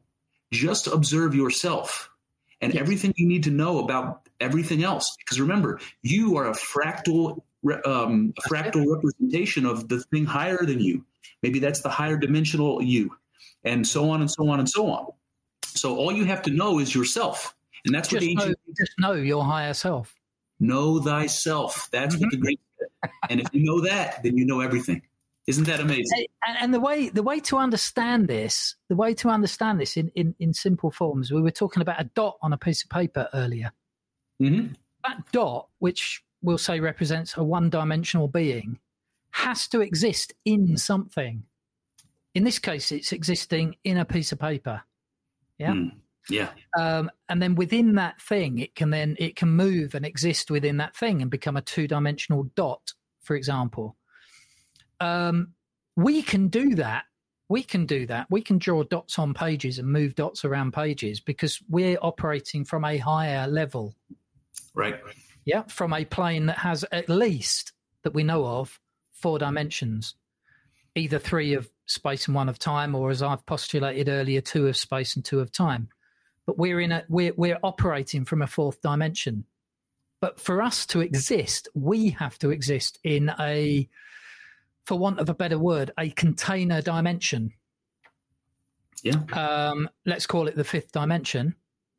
Now, we might call that um, we might call that uh, our higher self, but then that higher self has got to exist in something. Now, we could jump directly to the sixth dimension and say that's the absolute, that's that's God. Right. But what if it isn't God? What if it is merely gods that caused our being, and then they are themselves within a seventh dimension, which is the ultimate being, or as you say, within another and another and another? It's um, you don't need to know all the way up. All you need to know is the level above you. Yeah, you know, you know what's funny about this to me? I don't know if I've ever told you this before, but when people say God is infinite, I agree with them. Hmm. But when you ask somebody what infinity is, we don't usually see eye to eye. I think infinity is a verb. I think I think it's an action word that to, that to be infinite is an action. It requires something. It's not it, it's not a given. Infinity doesn't exist. It has to be created. It has to be constantly created. So so God is infinite, yes, in the sense that it's always transforming. It's always become becoming more and becoming different. Uh, does that make any sense to you? It does. It, it that might actually explain why. Um, so sometimes when we think of infinite, we think that infinite already exists, but it might be a case that infinite only exists when it needs to exist. See, there's there's a So if paradox. you reach if you reach a point where you say, "Ah, I've found God," then there's another layer, Hmm. And then you find that, and you go, "Ah, there's God," and then there's Yeah. another layer. Well, there's a there's a there's a paradox here, and every time I bump into these, I think there's something to it. That to, if I said God is infinite, and that that's an action word, meaning that it's something that's continually um, being added to, let's say, that there that God is at once in this moment finite and infinite, right? Because Yes. right, there's only so much, even though it's continuing to grow. At any moment, it's finite, you know. And people ask if God is infinite, then why is the creation, why is the cosmos and our experience and everything that's ever existed finite? How is that possible? And the truth seems to be that it's both at once, you know? And It could it could very likely be uh, like the Hindu philosophy of the serpent eating its own tail. Once you introduce a circle into the equation, it's it's it, it it's both finite and infinite. Um, it has the it has a the beginning, but once it once it exists, it doesn't have a beginning. bingo. That may be that may be how it goes on. Maybe all those layers, all those uh, dimensions that we're speaking about, maybe they back in on themselves, and maybe there is a, a case. Uh, in fact, we come to it a little bit later. Maybe there is a case to be said that um, God is breathing out and breathing in, and there's a constant destruction and creation and destruction and creation, and that is what the infinity is. I'm okay with that. I like that. Okay, right. We'll get onto that in a bit. Uh, number three is uh, the principle of vibration. Um, nothing rests, everything moves, everything vibrates. Um, this principle explains that the differences between uh, manifestations of matter, energy, mind, and even spirit result largely from varying rates of vibration, from the all, which is pure spirit, down to the grossest form of matter, all is in vibration. The higher the vibration, the higher the position in the scale. The vibration of spirit is at such an infinite uh, rate of intensity and rapidity that it is practically at rest, just as a rapidly moving wheel seems to be motionless. And when I hmm. read that, I thought, hang on a minute. I said, I said that a few weeks back. I said about a bicycle wheel. If you're spinning a bicycle wheel and you stick your hand in it, it appears very solid. Yes. Yeah, we did talk about that. We did, didn't we? Even though it's like only like 90% of a bicycle wheel doesn't exist. So the principle of vibration is that once you introduce movement into something, then you then you can start thinking about atoms and molecules matter in general. Right. So, so with a with a wavelength, you know, I, I'm almost certain that the that this like the more tightly packed the wavelength is, the more energy it has, right? So it's a lot more a lot more ups and downs when when you know there's more energy in it. And I wonder, I wonder if this principle of vibration is like we differentiate the world based upon how much energy um, is in that wave. Um, you know, a wavelength that's let's say the uh, the color red is a, um, a, a more densely packed wavelength than blue. So that's how you get that's how you get diversity out of out of oneness, let's say. But because we know energy and matter are the same thing, and that we exist in a closed system, right? Energy can't be created or destroyed. What directs the energy? You know, it's like what is causing more energy to go in one direction to become something and less energy to become something else is is that random? Is it intelligent? Is it directed? Um, you know what i mean? There's i have so many questions. It's um, to, to use an analogy you, were saying that the uh, the creator is rather like a musician playing an instrument. Um, i play the guitar and if you've got a guitar with six strings on it each of those strings vibrates at a different different frequency, doesn't it? Um, on the door behind me, you'll see uh, my chakras. Yes. Seven chakras. Um, they represent the energy points within the human body, starting from the root chakra at the bottom all the way up to the um, the seventh chakra, which is the crown chakra, and each one is actually a color. Mm. And red is the lowest frequency, working through to the highest frequ- frequency, which is purple at the top. Um, and it actually corresponds. Uh, Mariella, my girlfriend, hello, Mariella, um, was mentioning to me this week that uh, crystals, she does a lot of, uh, she's into crystals and healing and that sort of thing. Uh, the crystals themselves, based on the color of the crystal, actually carries uh, different frequencies. That's very interesting. I, have always been one to write off that sort of thing, but I'm not sure I, I can. Yeah, hmm. I'm not really sure I can write it off. I, you know, the the atoms, the atoms in those crystals are vibrating. That's for sure. And yeah. what makes crystals unique is how evenly uh, formatted the atoms are. They're all stacked in very even r- rows, and so it gives them the structure that's special to a crystal. And they use crystals in all kinds of ways scientifically. So, absolutely. You know, well, I mean, I even a simple thing like a clock, you, you have a quartz clock, which is right. entirely on quartz frequencies. Right. Uh, which got me thinking. I wonder. I wonder what would happen if you created a clock based on a different crystal. I don't know. You'd probably end up with a a clock that runs fast. I don't. Yeah. Know. Yeah. Fast or slow. Yeah. I don't know. but yeah, it's. Um, I, I I was the same, Chris. I uh, I used to the idea of crystals, I thought, well, a load of rubbish, if I'm honest. Yep. Um, no, no offense, Mariella. I'm on your side now. yeah, we're converts. uh, absolutely. I mean, the more that she's spoken to me about this, um, she's very intuitive. You know, we are talking about intuition earlier.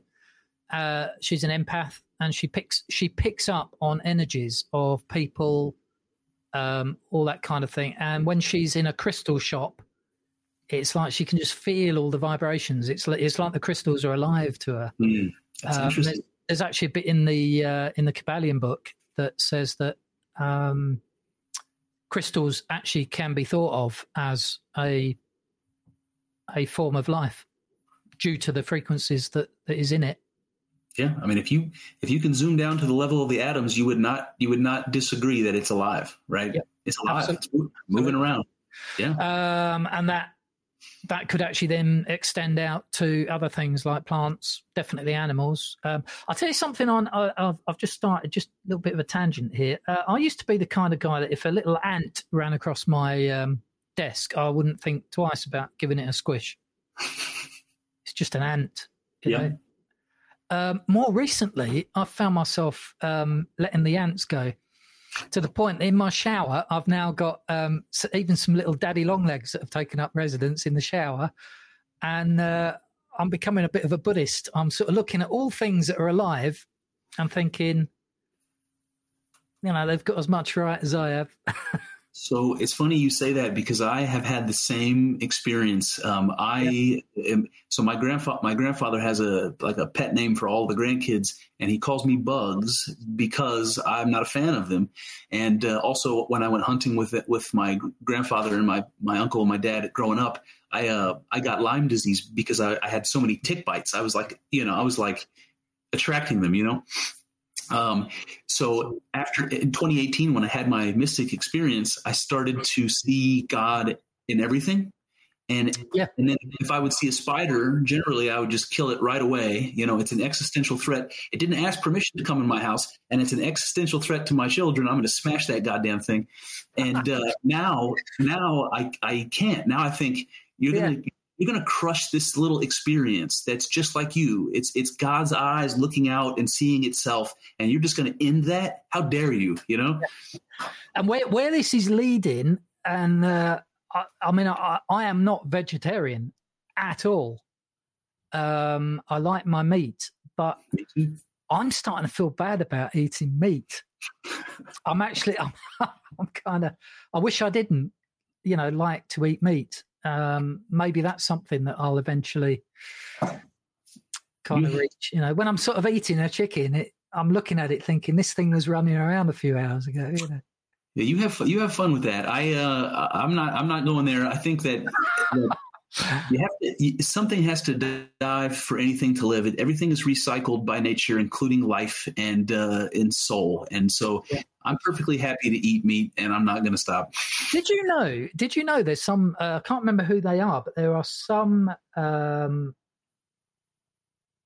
not sure if they're Hindus or Buddhists, but they only eat um, plants that grow above ground. They don't eat root plants because if Oh, you eat a root plant, it's like you're killing the plant off. Oh, I see. I see. So they, they don't eat meat, but they, they also only they only eat plants that they can pick from.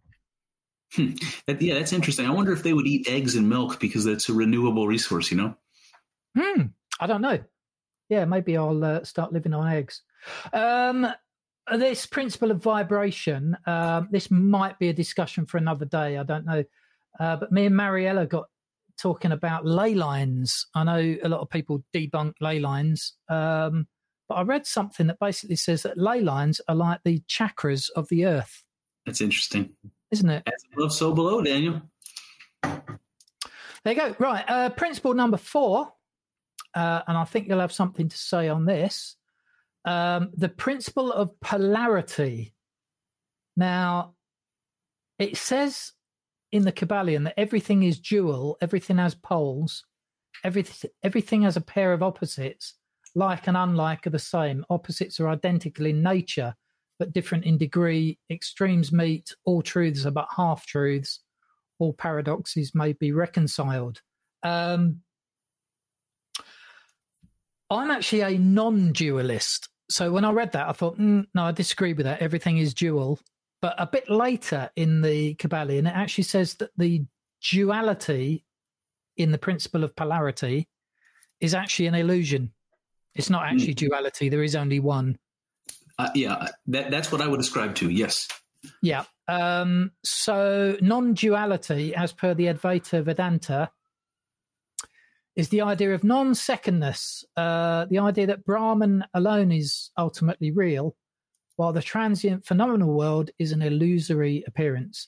The highest self and absolute reality is uh, non different. And Advaita Vedanta adapted these philosophical concepts from Buddhism. Now, what I liked about this, that Advaita Vedanta uh, philosophy is from Buddhism,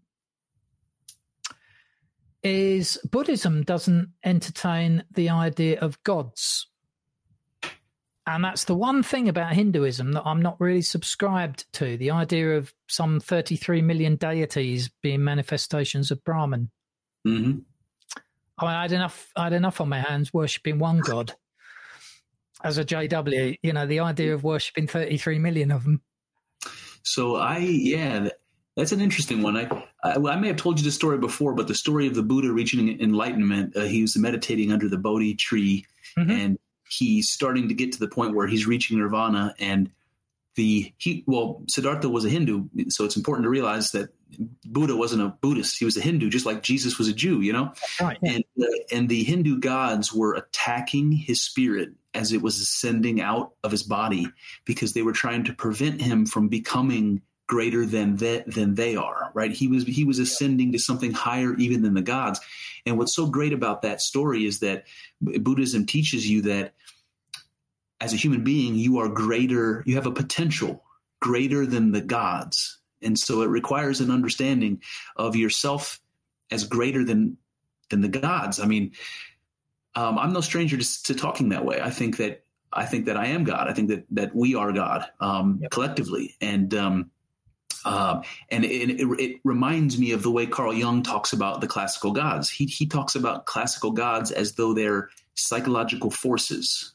They're things that are common to every human being, which is why we believe we, or we used to believe that we inhabited a world full of these spirits, because everybody had the same spirits within them, and it was almost like this th- that there were spirits outside of us that were i- influencing us similarly. But in truth, there those spirits exist within us. And we are we are millions of gods you know uh, existing within this unity um, I, I think there's a, some truth in that you know There's a um, there's a bit uh, later which I just want to uh, read to you that talks about involution and evolution that touches on that. Um, I have again, I, same as you. I have no no trouble thinking of God, gods, angels, different levels of spirit beings, uh, and so forth. I think where I where I couldn't subscribe one hundred percent with Hinduism. Um, is the idea of actually worshipping these gods. You know, I can't imagine myself having a little shrine, bowing down to Shiva or whatever, um, because I don't think it's necessary. I think if if you understand that you are God, that you are Brahman, a manifestation of Brahman, um, these shrines where you're worshipping gods, it, it might sort of get you so far. It might keep you humble up to a point, right I think once you get that spiritual awakening and you realize that you are God, that you are Brahman, and that we're all one, why would you worship? yeah be, being humble doesn't work so well when you realize you're god does it No, that's right. Yeah, I'm going to worship myself. Yeah, it doesn't. It doesn't work. Um, and so you kind of you fall back into this rather. Um, it's almost. It, it's not like I'm God. Woohoo! Aren't I amazing? Right It's actually the opposite, isn't it? It's like Yes, I'm. God. It's no big deal. yes exactly it's the That's- most mundane it's the most common thing imaginable That's right. Yeah. So you don't need the gods anymore. We'll touch on that a bit later. Um, excuse me. So um, this idea of uh, polarity, you'll like this. It says uh, to illustrate heat and cold, although opposites, are really the same thing. The differences consist merely in degrees of the same thing. So cold is basically something that's not as hot. that's right It's the same thing. And it even takes this as far as to say that good and evil are the same thing. yes It's just a degree of goodness, uh, Yes. which made me think in Hebrew. You'll often read in Hebrew someone saying in the Bible that they hated someone. Um, I think it was um, was it Isaac that married two girls, Rebecca and Rachel and Leah? uh, that sounds right Isaac, or was it Abraham? Isaac? Oh, yeah, I think it was It was Abraham had Sarah and um um Abraham, Isaac, and then Jacob, wasn't it? Yeah, yep, that's right. And one of them, one of them married Rachel and Leah. Yes, that was ah boy, Isaac or Jacob. But Abraham had two wives too because because one of his sons became the Jewish people and the That's other right, son became the Arab. Yeah, yeah. Uh, Hagar, Hagar. Hey, that's it. There you go. Um, there you go. but in the Hebrew, it says that he loved his other wife. Uh, well, it says he hated his other wife, and in the Hmm. Hebrew, it literally means loved less. Hmm, That's all it means. interesting. Hatred, Yeah. hating someone just means loving them less. Um, and I just thought that was good because it ties in with that idea of good and evil, or uh, love and hate. You know, it's uh, it's all the same Same thing, just different degrees. Right. Well, th- think about it. I mean, if you've ever had your heart broken, which um, um, both of us have, I'm sure, um, the people who you love the most, you know, those are the ones that hurt the most. There's there, there's yeah. There's this far of a separation between hate and love, just this much, you know. There is, yeah, and often relationships, like particularly really passionate ones like that, it's a job to tell when you actually hate or love them, isn't it? yeah. it is. kind of, um, very good. Uh, number five, the principle of rhythm. Now, I love this one because it says uh, everything flows out and in, everything has its tides, all things rise and fall, the pendulum swing manifests in everything. The measure of the swing to the right is the measure of the swing to the left. Rhythm con- compensates. So it's talking about this kind of um, ebbing and flowing. And I had this thought this week. I've experienced a lot of loss in my life huge amount of loss. Um, but if you don't lose something, you're not really in a position to gain anything. Hmm. And there's often this thought that if you've, you know, if you hold on to something too hard for too long, um, the universe will find a way to make you lose it hmm. at some point. You know, it's um, because you can't you can't receive anything new if you've got a clenched fist. Hmm. Yeah. And by virtue of the fact that you open your, your hand allows certain things to, to go. Um, yeah. There is this constant ebbing and flowing. You know, it's uh, things coming into your life and things leaving your life, whether that's uh, relationships or possessions, money, friendships. You know, that makes me think of Daniel as the people that say um, to empty yourself. You know, like Buddhists will say that em- empty your mind or empty yourself. why do you want to be an empty vessel in order to be filled up with something? In order you know? to be filled, right? Absolutely. Um, I mean, I, I, I kind of in the past I've looked at the loss that I experienced as a great tragedy, and and it was painful, very very painful. Um, but I'm now kind of looking at, at it as an opportunity because there's a lot of people that go through their 70 80 90 year life and they don't they don't lose anything particularly they hold on to everything for their whole 70 or 80 years and their life is very much the same they have one life and they mm. reach the end of it and then that's it in this life whereas i actually feel a little bit like at 50 years old i died and i lost everything, literally yes. everything. Yes. Um, and it's given me an opportunity to have a second life while still alive in this one. Yes. And that I think is that is a privilege. It is the point of life as far as I'm concerned. What you just described is the hero story. It's yeah. just like Hercules and just like Jesus. You were born again. That's yeah. what we said.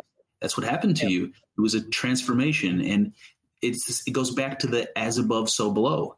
God is transformation, and you have you are God. That means you have no choice. You must continue to transform, and when you fail to do that, you, you die. You're gone. You're done, man.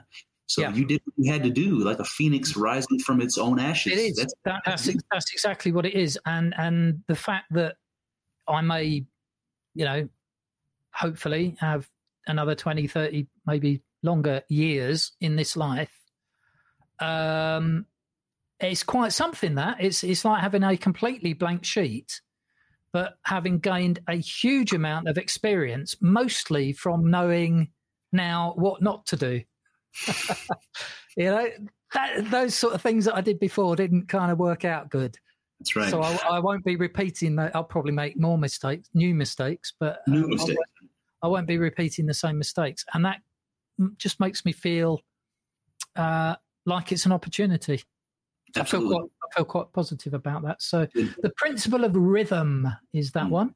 Um, on Twitter this week, I wrote a little tweet that said, Life I have learned is about loss. We must lose to gain possessions, relationships, even beliefs. Allow them to come and go, to ebb and flow. To do this gracefully is the lesson. Hmm. Yeah. yeah just uh, good. Uh, number six, the principle of cause and effect. um, I know you speak about cause and effect quite often. The Hermetic teachings tell us that the higher planes dominate or have cause on the lower planes. Um, yeah. And that is often why the masses of people are carried along obedient to the wills and desires of others stronger than themselves. That's quite mm. interesting. It is interesting. It reminds me of this thing I've been toying with. There's a word that comes up in Spinoza's philosophy called conatus, uh, Latin word, and it's like the collective will, you know? And this is something that I've, um, it's like we're, we're moving as a culture, we're moving in a certain direction and we're all participating in it, but none of us are leading it. You know, none of us know where it's going or why. It, that's what it reminds me of. It's like we, yeah. we have, you know, something like that. yeah, that. there's, um, I mean, that can be a good, good thing or a bad thing. I think sometimes what happens is you, you end up with masses of people being moved along by some higher force um, that's above them in either some mental plane or spiritual plane that's higher than their kind of gross physical plane that they're working from. Um, and it becomes a matter of not thinking. They just get moved along. Um, the Hermetic teaching says that there's basic, the three basic planes there's a physical plane, a mental plane, and a spiritual plane. Hmm. And it just struck me this week that so many people today live purely from a physical plane. You look at their Instagram accounts, and all they're interested in is going to the gym, you know, having a beautiful body, yep. big big lips, whatever. Big lips, big butts, yeah, yeah. Uh, I, am not decrying that. Great, no. but that is that is only one plane. You know, there's so few people today. I think that think they don't have a mental life Hmm. And they don't even, they certainly don't have a spiritual life. So many hmm. people, and I'm even including in that the religious. Absolutely. They don't think and they don't, they're not spiritual. Does it, does it strike you as uh, coincidental that that's sort of a trinity? The yeah. physical, the spiritual, the mental? yeah. Yeah, it is. Very good. And then we've got the uh, the final one, which is the principle of uh, gender, uh, which is what we were talking about at the beginning. That mm-hmm. uh, gender is in everything, everything has its masculine and feminine principles. Um, you, anything to add on that one? Do you see? I see that as very much related to the polarity. In fact, I see it kind of like the same the same sort of thing. See, yeah. With polarity, you have opposites in union, and that's what you see with um, the separation idea and the gender idea. Yep. I agree. I agree with that one. Um, it just made a nice little thought as well that um, because source or the all is both masculine and feminine, um, we are never without a father or a mother. I thought that mm. was a nice. Yeah. Um, if I can just, uh, if I can just make a few comments on uh, involution and evolution, Please, no. and then hand over to you uh, to talk about Hermes. Yes. Okay. All right. So um, I wrote a poem which I, I, shared with you a while back called uh, God's Breath, mm-hmm. if you mm-hmm. remember that one. And it was talking about how God creates by breathing out and then breathing in and, and this kind of cyclic, um, constant in and out in order to learn. And uh, the Hermetic um, principles talk about a process of mental creation. And uh, it uses a couple of words. It uses involution, which I um, think of that as synonymous with God breathing out, and then evolution, which is God breathing in. Hmm. So it goes like this it says the Hermetic teachings concerning the process of mental creation are at the beginning of the creative cycle, the all, in its aspect of beingness, projects its will towards its aspect of becoming, and the process of creation begins. Mm. It is taught that the process consists of the lowering of its vibration until a very low degree of vibratory energy is reached. at which point the grossest possible form of matter is manifested.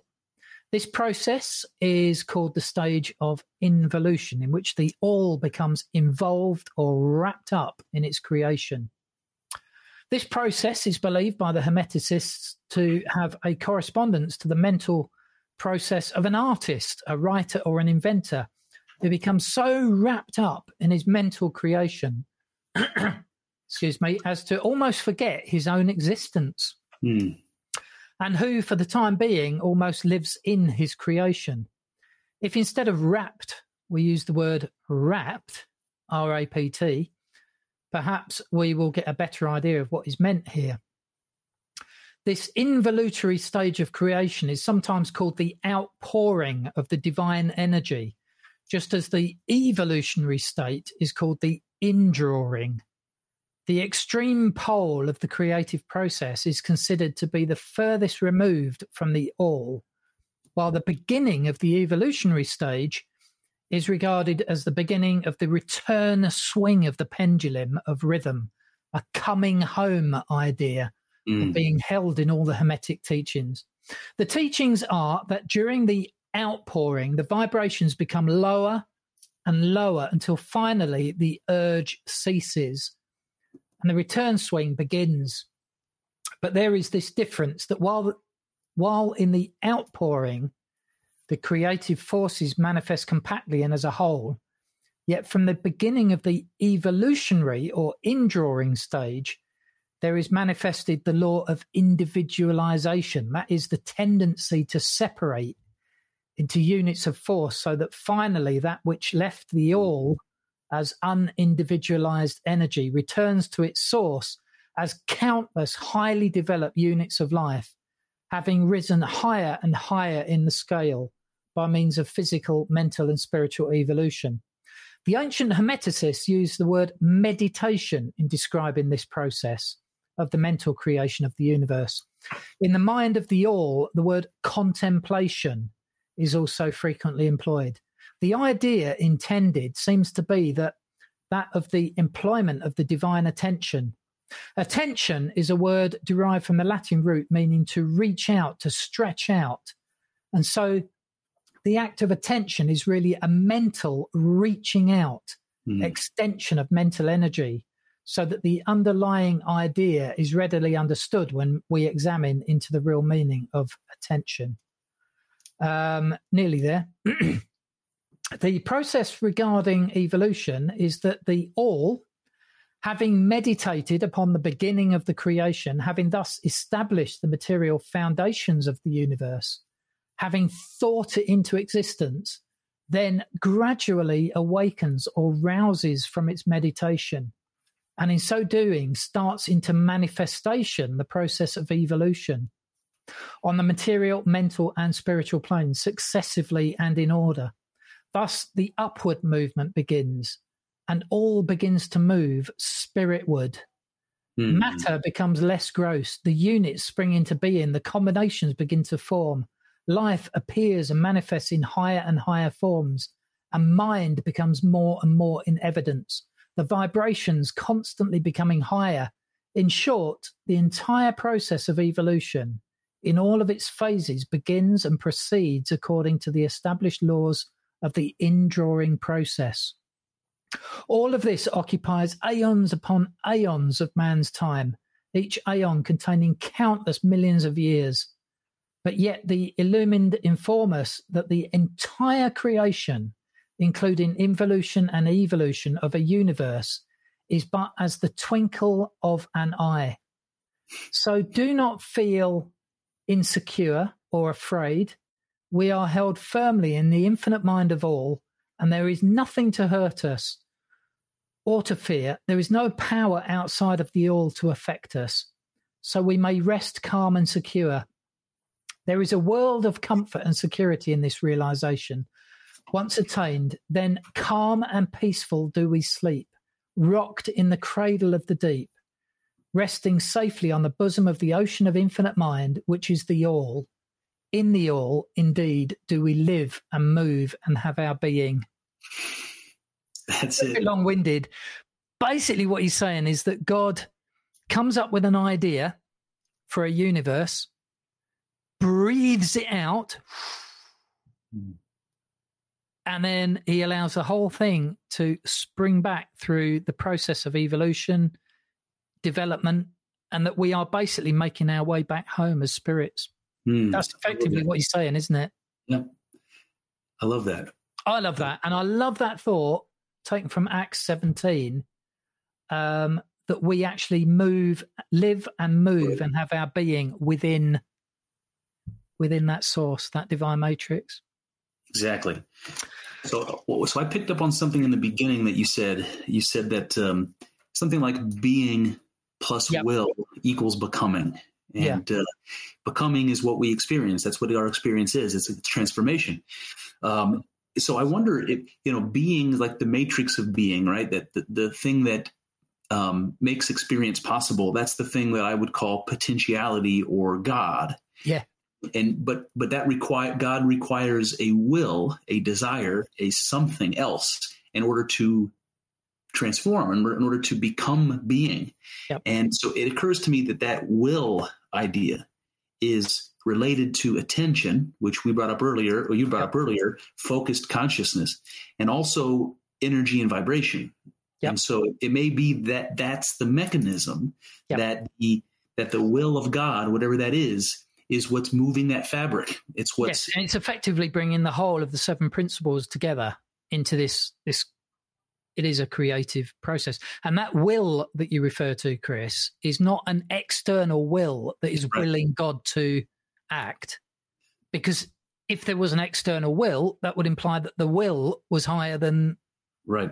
the source Right. Yeah. so this is this is an an inner Yeah. will a The being will is- a- just a basically god creates because he creates Hmm. that's it there's no other reason That's it. It's not because someone's telling him to create it's not because he's lonely Right. Yeah. It's not it's Yeah. not because he has to create he creates because he creates That's right. and I, th- I think that's you know that that basically comes down to uh, when you write a piece of music or poetry people say why did you write that i just did Good question. Yeah. So that that's the seven principles. Now you've got something to say on uh, Hermes himself, haven't you? Where, Yeah. where does Hermes come into this and Hermeticism? Come It's, it's a great question. So it's a great question. So um, what you what you just what you and I just read, or what we were discussing with the Kybalion, or whatever, however you pronounce that, that's a relatively recent work, but one that's based that has ancient roots, and it goes back to. Um, I mean, Hermeticism goes back to the Greek god Hermes. That's where her, the word Hermeticism comes from, Hermes. And what people should remember about Hermes is that he's the messenger of the gods. He's he's the intermediary between man and the in the heavenly realm. He brings the messages. Well, that's what a prophet is, you know. So Hermes is a religious figure, and he's one that connects the divine to the to the material world, to you and I. And um, so he's connected to a wisdom tradition that that goes way way back, and the uh, and there's a connection between Hermes the god and toth the Egyptian god of wisdom. Oh, is it Toth? I keep calling him Thoth. I, I did too for a long time. Yeah, Thoth. Um, okay, we'll go with Toth. Yeah. And if you look at an image of the Greek god Hermes and you look at an image of Thoth, what you will see is that Hermes carries this very particular looking staff, and so does so does Thoth. Otherwise, they don't look anything alike. But the ancient Greeks and Egyptians they connected those two gods, and they did that with lots of gods. It was it, it, they recognized when they encountered each other. Oh, we're worshiping the same gods. We just call them different names and that, yeah. fascinating, by the way. But um, so what? So what happens is in ancient uh, in ancient times there was these these wisdom traditions um, that the priests and the um, uh, shamans and stuff carried from a- ancient prehistory into the into the early days of civilization. And it was secret knowledge, you know, the type of stuff that we would see in, later on with the Gnostics and the mystery religion, including Christianity. And so um, there there are all kinds of writings that are occult type writings they have to do with alchemy they have to do with magic they have to do with ritual and it's these secret things that were passed along um, you know in the ancient world between the no, the um, the the wisest people in those in those cultures. And one of the things that was written is called the Emerald Tablet of Hermes. Mm-hmm. And if you if you hear Hermes talked about in this context, he's called Hermes Trismegistus, Hermes the thrice great. Some people say the thrice great part is a uh, is a reference to the Trinity. I don't know if that's the case. I just read read that somewhere. But the Emerald Tablet of Hermes is interesting, and it's not long. We uh, we can read it um, very quickly, and I want to. It's only twelve lines long. Please, yeah, Uh, yeah. There are and this is so, so. Let me just get this right a minute. Hermes Triste Trismegistus. Trismegistus Mhm. we're saying is whether or not he was real or legendary. He was. He started out life as a a a Greek person in their mind, someone who had wisdom and he was a prophet and so on. And then from that idea, we get the idea of Hermes the god and Toth the god. Yeah, that's a, that's that's an interesting question. So I don't know I don't know the historical answer to that question. I don't think Hermes Trismegistus was thought of as a as a person, um, apart from the Greek god Hermes. I think that they're the same being. All Um, right. Okay.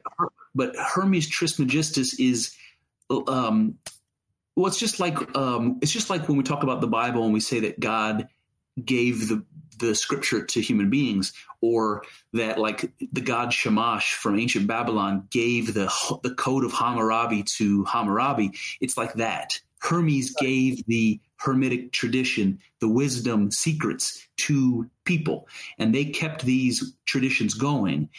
And there's all kinds of translations, uh, all kinds of texts that go way back to like the third, fourth century BC. They go all the way through the Middle Ages. So this tradition is connected to medi- medieval alchemy just as much as ancient philosophy. So he's is- like a uh, like a kind of messenger or a word, if you will. Yes. Okay. And th- and it, what's interesting is this particular tablet. Um, it has. I'm looking right now on my other screen. There's translations from Arabic. There's translations from uh, Latin. There's translations from Isaac Newton, by the way, um, Phoenician, uh, Chaldean. So there's all kinds of references to Emerald Tablet, and they go back. I tell you this because there's not. It's not clear how old it is. It could. This could be very, very ancient. And uh, Isaac Newton himself actually translated this. So I'm going to read for you. Um, I'm going to read for you a hodgepodge. Um, because there's so many different translations, I sort of pick and choose the ones that I want to bring to you. But it goes like this. Um, here is that which the priest has dictated concerning the entrance of Belinus into a hidden chamber. After my entrance into the chamber where the talisman was set up, I came up to an old man sitting on a golden throne, who was holding an emerald tablet in one hand. And behold, the following was written thereon. So now, so this is the stage being painted. This person goes into this hidden crypt, this hidden chamber, and he sees this ancient statue, and it's holding this emerald tablet. And here's what it says Here is a true explanation concerning which there can be no doubt. What is above is like what is below, and what is below is like that which is above, working the miracles of one. As all things were from one, and as all things were made from contemplation of one, so all things were born from one adaptation. Uh, and things have been from this primal substance through a single act. It is the main principle of the world and its maintainer. And as all things have been and arose from one, by ye meditation of one, and so all things have their birth from this one thing by adaptation. I actually read three different translations of the same line for you. That last one is Newton's translation. And it says, Its father is the sun, and its mother the moon. The wind has borne it in its body, and the earth has nourished it. It is the father of all works of wonder in the world. Its power is complete. A fire that becomes the earth. Separate the earth from the fire, so you will attain the subtle and more inherent than the gross with care and sagacity. Um, hold on, I gotta scroll. Uh, if cast to earth, It will separate earth from fire, the subtle from the gross. Its force or power is entire if it be converted into earth. With great capacity, it ascends from earth to heaven. Again, it descends to earth and takes back the power of the above and the below. Because the light of lights within it, thus does the darkness flee before it. This is the force of forces which overcomes every subtle thing and penetrates into everything gross. Thus the world was created. The structure of the microcosm is in accordance with the structure of the macrocosm, and accordingly proceed the knowledgeable. And because of this, they have called me Hermes Trismegistus, since I have three parts of the wisdom and philosophy of the whole universe. And this is the last book which he concealed in the chamber. That's it. That's the whole, that's the. Wow. Wow. wow. What did you latch on to Um, anything in particular? I, I did. Uh, so, as you were reading that, I was relating each of the parts to the seven principles. Mm, So you've got very much there. I mean, it starts off with the idea as above, so below. mhm, You've got your different planes, your different dimensions. Um, you've got um, it talked there about everything coming from the one. mhm. There is only one. I thought that was good. Um, the father and the mother, um, Yes. and it, it likened that to the sun and the moon. That was interesting. Yes. So we've got the the idea of uh, gender working Mhm. through everything, Yes. creation and uh, being born. Mhm. I love that. Um, it it also used the word manif- um, meditation there, didn't it? Yes. He used Which contemplation in meditation. Kabbal- Kybalion book, it was talking about this meditation, almost as if God going into a meditative state, Mm, breathing out, taking a taking a moment, and then breathing in, and then it it also the Emerald Tablet there is uh, talking about everything evolving from the grossest point, going back spiritward. mm. That is Yes. that's just.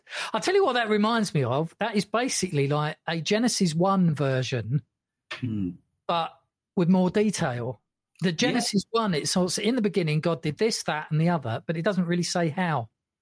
Was that actually nails it, doesn't it? It tells you Mm. how he did it. That's interesting.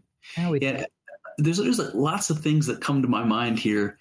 This thing where he talks about the um, this father being the sun and the mother the moon.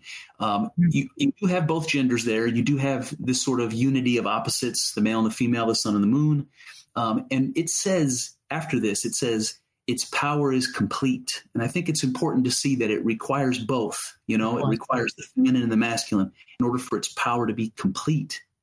And that's why, again, coming back to a biblical perspective, where it says, "Let us make man in our image," it, and then it says, um, they- "They made man in their image, in their likeness, male and female." Yes, yes. made. and then Uh, this this bit about a fire that becomes earth it yeah, comes what's that all about? well you know he's talking about the subtle and the gross and the, by the subtle i think he means like the numinous the spiritual part of ourselves Yeah. gross is like the material part of ourselves so you have Yeah, this dual, gross, gross is you sort of start off as a worm, and uh, subtle is you end up as an angel. right Too extreme. and that, that's also funny because like i told you this before but in the islamic tradition um, angels were made from fire and that all, that goes back to the zoroastrian religion because they actually they were called fire worshippers because they they would they would give their prayers to a, a fire. It- the fire was the representation of god. So there's this connection between fire and spirit. And what he says is a fire that becomes earth a spirit that becomes material you know? God becoming the cosmos. I love that. I love that. I actually had uh, a conversation with Mariella, I think it was this morning, and uh, we were just looking at the idea. In the past, I've I've kind of posited this idea that um, everything started out as, you know, you've got God or Source, and then from that you get angels, and then you know like lesser gods, and then from that you get humans, you know, with spirits inhabiting humans. But after I've after I've read this Kybalion and also what you've what you've said there, it strikes me that I might have this upside down, possibly. That the way that the creation occurs is that the source, the ultimate absolute, empties himself to a point where it is the lowest it can go, the grossest it can go, the most physical it can be. And then what happens? This indrawing, this evolution is a spiritward movement where we basically ascend, not just physically, ev- Mm. evolving physically in, into humans, but also mentally and spiritually. And somewhere along the line, what is probably happening there, as we die as humans, we're actually becoming spirit. Mm. That's where your spirits are probably ending up with, uh, from, not from probably being created as spirit in the first place, but having Mm. ascended to a spirit level, Yes. and then um, maybe reincarnation comes into that as well.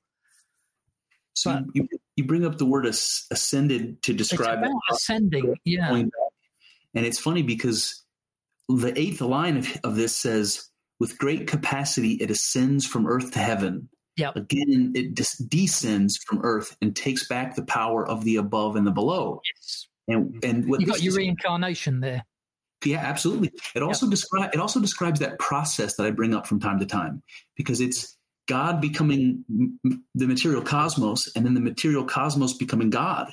It's Yeah. this back and forth. And if you if you listen, he says he says and takes back the power of the above and the below. And what that tells me is that God learns something by Yes. becoming me, right? And then I gain something by becoming God. That there's a back and forth. There's a process. It looks a little bit like that wave we've been talking about. Yep. But there's a there's a back, there's a back and forth, and it and both sides are necessary. You Yeah. know, being and the non-being, the God and the and the cosmos. You know. Yeah.